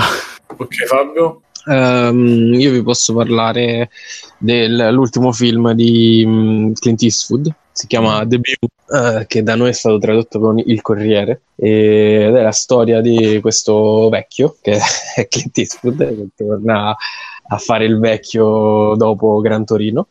E, e, un po' lo ricorda in realtà come personaggio quello di Gran Torino anche un po' come, come vicenda vabbè, la storia di questo signore che praticamente ha mh, passato tutta la vita a lavorare fa, fa, fa tipo il fioraio una roba del genere e non si è mai inculato la famiglia, tant'è che praticamente si è dimenticato del matrimonio della figlia, quindi la figlia tipo lo odia, eh, anche la moglie, poi insomma si sono separati, un po', un, po', per l'arrivo di internet, un po' perché insomma è pure, è pure giusto che a 90 anni uno smetta di lavorare, lui si ritrova senza lavoro. E, e mh, essendo comunque uno che ha vissuto sempre la vita in strada, sai, da, da uno stato all'altro, eccetera, eccetera, si, per non smettere di lavorare del tutto e per fare due soldi si trova a fare il corriere del narcotraffico, quindi del cartello messicano, perché abita, non mi ricordo dove cazzo abita, vicino al confine in Texas, non lo so. E, Solo che ovviamente lui è tipo il classico finto vecchio rincoglionito di, di, di Clint Eastwood, quindi fa il, finto, fa il finto tonto, fa un po' che non se ne accorge, fai eh, come se fosse una robetta, però eh, man mano insomma le cose si complicano un po' e il cartello fa, fa, tira fuori le unghie. Ecco. E il film ricorda un pochino Gran Torino, anche se in realtà i toni sono molto più, eh, sono molto più distesi. Eh, in realtà la parte che poi è riuscita meglio su, nel film so, è la parte comica, eh, perché il personaggio che fa qui Clint Eastwood non è eh, quello eh, totalmente, eh, come so dire, mm, borbottoso del vecchio di, di, di Gran Torino, ma c'ha anche quest'animo un po' piacione, quindi eh, ogni tanto gli, gli, piacciono le belle donne, quindi lo vedi che balla, ogni tanto va a puttane, cioè proprio le robe più assurde, vedi Clint Eastwood c'ha 90 anni, eh, che va, va, con due prostitute dentro la camera d'albergo, è eh, un personaggio così molto sopra le righe e diciamo eh, che questo... Mm? Ci ricorda un po' il nostro presidente. sì. Diciamo però che questi momenti qua in cui va sopra le righe sono un po' quelli più divertenti, un po' pure quelli più atipici perché solitamente Eastwood lo vedi sempre incazzato, sempre eh, l'espressione da Clint Eastwood è quella, insomma, è passata la storia. Quindi, Quindi riesce a fare l'espressione senza il cappello? fa, fa un personaggio un pochino più piacione, senza cappello. E, ed è divertente, devo dire la verità. Eh? Non è un film secondo me imperdibile, però è pur vero che i suoi film imperdibili eh, l'ha fatti. Da 90 anni uno non è che si aspetta che faccia il film della vita, anzi, eh, devo dire che vabbè, come sapete, lui è super repubblicano, no? quindi eh, c'è qualche, eh, qualche momento in cui ehm, pungola un po' spettatore da quel punto di vista. Per esempio, ci sono due o tre momenti in cui prende in giro la mania della nostra generazione di essere sempre politically correct, anche e soprattutto nell'etichettare eh, chi si trova davanti. Quindi c'è lui che passa e c'è questo gruppo di motocicliste che però non si vedono che sono donne perché sono tutte che stanno lì a cercare di, di aggiustare sta moto eh, e poi sono tutte maschiacce perché sono tutte lesbiche come gli diranno dopo. Quindi fa, eh ragazzi, dovete vedere lo spinterogeno che sicuramente è quello. Allora si alzano e fa come ragazzi, ma non vedi, non vedi che siamo, che cosa siamo? Allora lui dice, ah, siete delle fanciulle. E allora, quelli dicono, no, siamo lesbiche vecchio. Allora lui dopo, allora dopo vedono che era lo spinterogeno e allora fanno, grazie vecchio. Lui fa, prego lesbiche, e se ne va. Pure dopo c'è un pezzo che si ferma ad aiutare dei, dei neri e fa: Mi fa piacere aiutare voi negri. è, un, è, un, po' un personaggio così, no? Quella, quelli là rimangono malissimo, no? nonostante lui li stia aiutando. Fa: Come i negri, noi vogliamo, siamo persone proprio come lei. Mm. Insomma, prende un po' in giro sta, sta mania del politicamente corretto. E, e, e, e, fa ridere, insomma, i momenti migliori sono questi del, del film, perché poi ricorda un po' anche la trasformazione di Breaking Bad, no? dal personaggio che entra in un mondo in cui è totalmente destabilizzante perché, perché è un signore anziano, ma poi è un signore delizioso, eh, come in Breaking Bad era il professore. Eh, però ecco, in Breaking Bad lui poi ne veniva assorbito da questo mondo e diventava peggio di quelli che ci stavano. Qua lui comunque mantiene sempre, eh, mantiene sempre un distacco tale che, eh, no, nonostante gli eccessi da personaggio di Clint Eastwood, è sempre un personaggio poi positivo alla fine, anche per quello, anche nonostante tutto quello che fa, non, non viene mai particolarmente colpevolizzato per questo. C'è un, un'altra parte che è quella, diciamo, da detective, c'è Bradley Cooper che indaga per eh, cercare di capire chi è sto corriere che fa avanti e indietro, che forse è la meno riuscita, eh, però il film insomma si segue, dura un'oretta e mezza, due ore piacevoli. Eh, io ve lo consiglio, non è, non, è, non è, il suo film imperdibile, come dicevo, non è, non è che ne so, Mystic River, però tanta roba, insomma, c'ha 90 anni. Bravo Clint. Bravo. Okay. Bravo, bravo. E io non c'ho niente come non c'avevo prima. Cioè, C'ho un libro, però eh, lo devo finire. Sto leggendo L'arte della guerra di Sun Tzu, un libro di 2000 anni fa, ritradotto, riadattato, riattualizzato, sempre per la traduzione. Chiaramente il senso non è stato toccato. E questo diario di questo generale che appunto si dice fosse invincibile, inespugnabile, eccetera. Il suo vero nome non me lo ricordo e um, sono tutti pic- frasi, sono tipo regole, cioè non, non, è strutturato con un discorso, con un'introduzione, che sono proprio in diversi ambiti. C'è un manuale tipo. Sì, esatto, è un manuale che però è rimasto famoso perché il, um, è stato rielaborato in diverse chiavi, quindi quelle di auto, no, autoaiuto, però insomma di sviluppo personale, quelle di... Uh,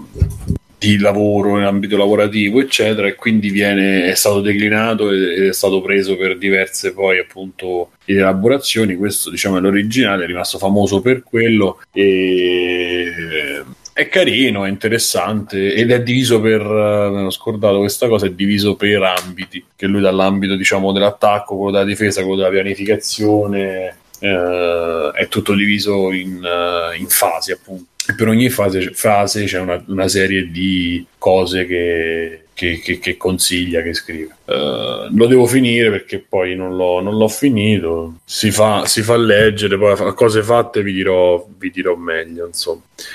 Uh, vogliamo andare in chiusura o vogliamo fare. Andiamo in chiusura? Sì. E chiudiamo. Bene, bene.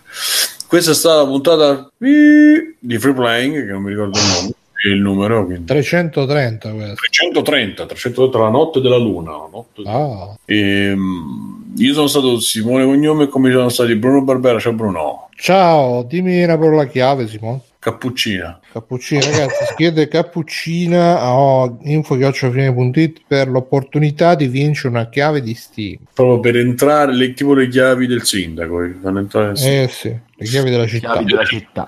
del sindaco gli rubate a casa.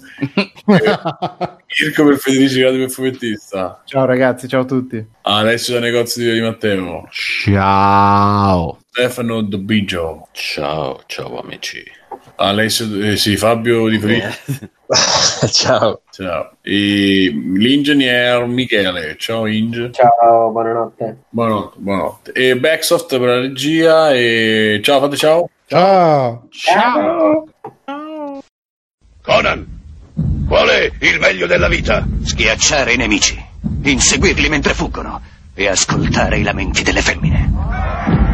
Questo è bene.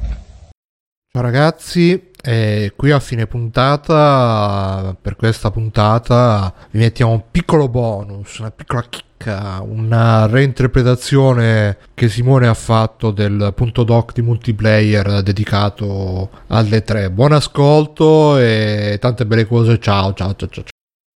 Nei primi anni Ottanta non esisteva un evento dedicato esclusivamente alle aziende del settore. Gli sviluppatori e i publisher dovevano per forza farlo negli Stati Uniti o a Londra, ma il punto di riferimento a livello mondiale era senza dubbio il Consumer Electronic Industry Association, IES, era infatti l'evento per eccellenza. Si teneva a Las Vegas in inverno e a Chicago in estate.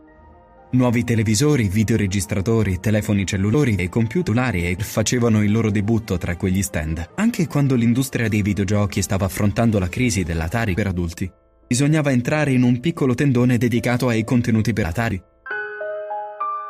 Fin dal primo anno, l'E3 fu un successo stellare. L'evento era indirizzato principalmente agli addetti al settore, ma già l'edizione del 95 accolse più di 50 visitatori da tutto il mondo.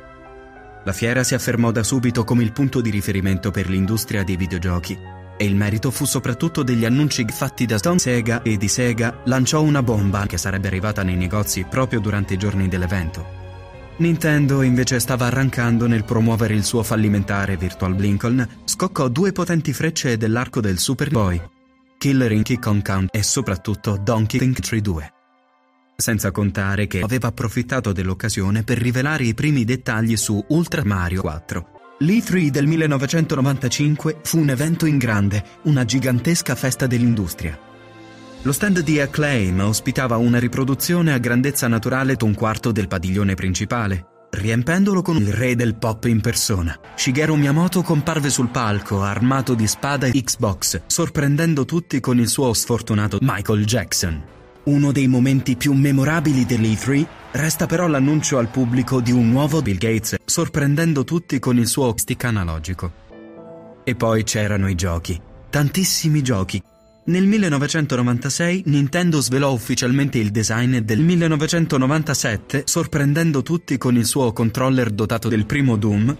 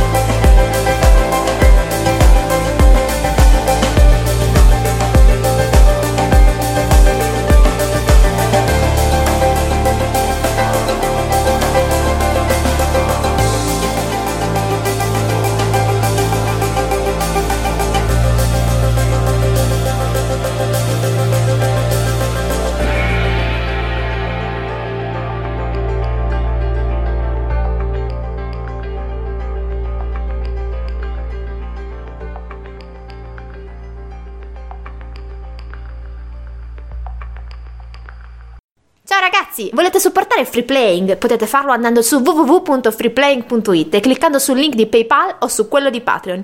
In più, Free Playing è anche affiliato a Amazon e riceve una piccola commissione sugli acquisti fatti tramite il banner Amazon presente sul sito. Ciao!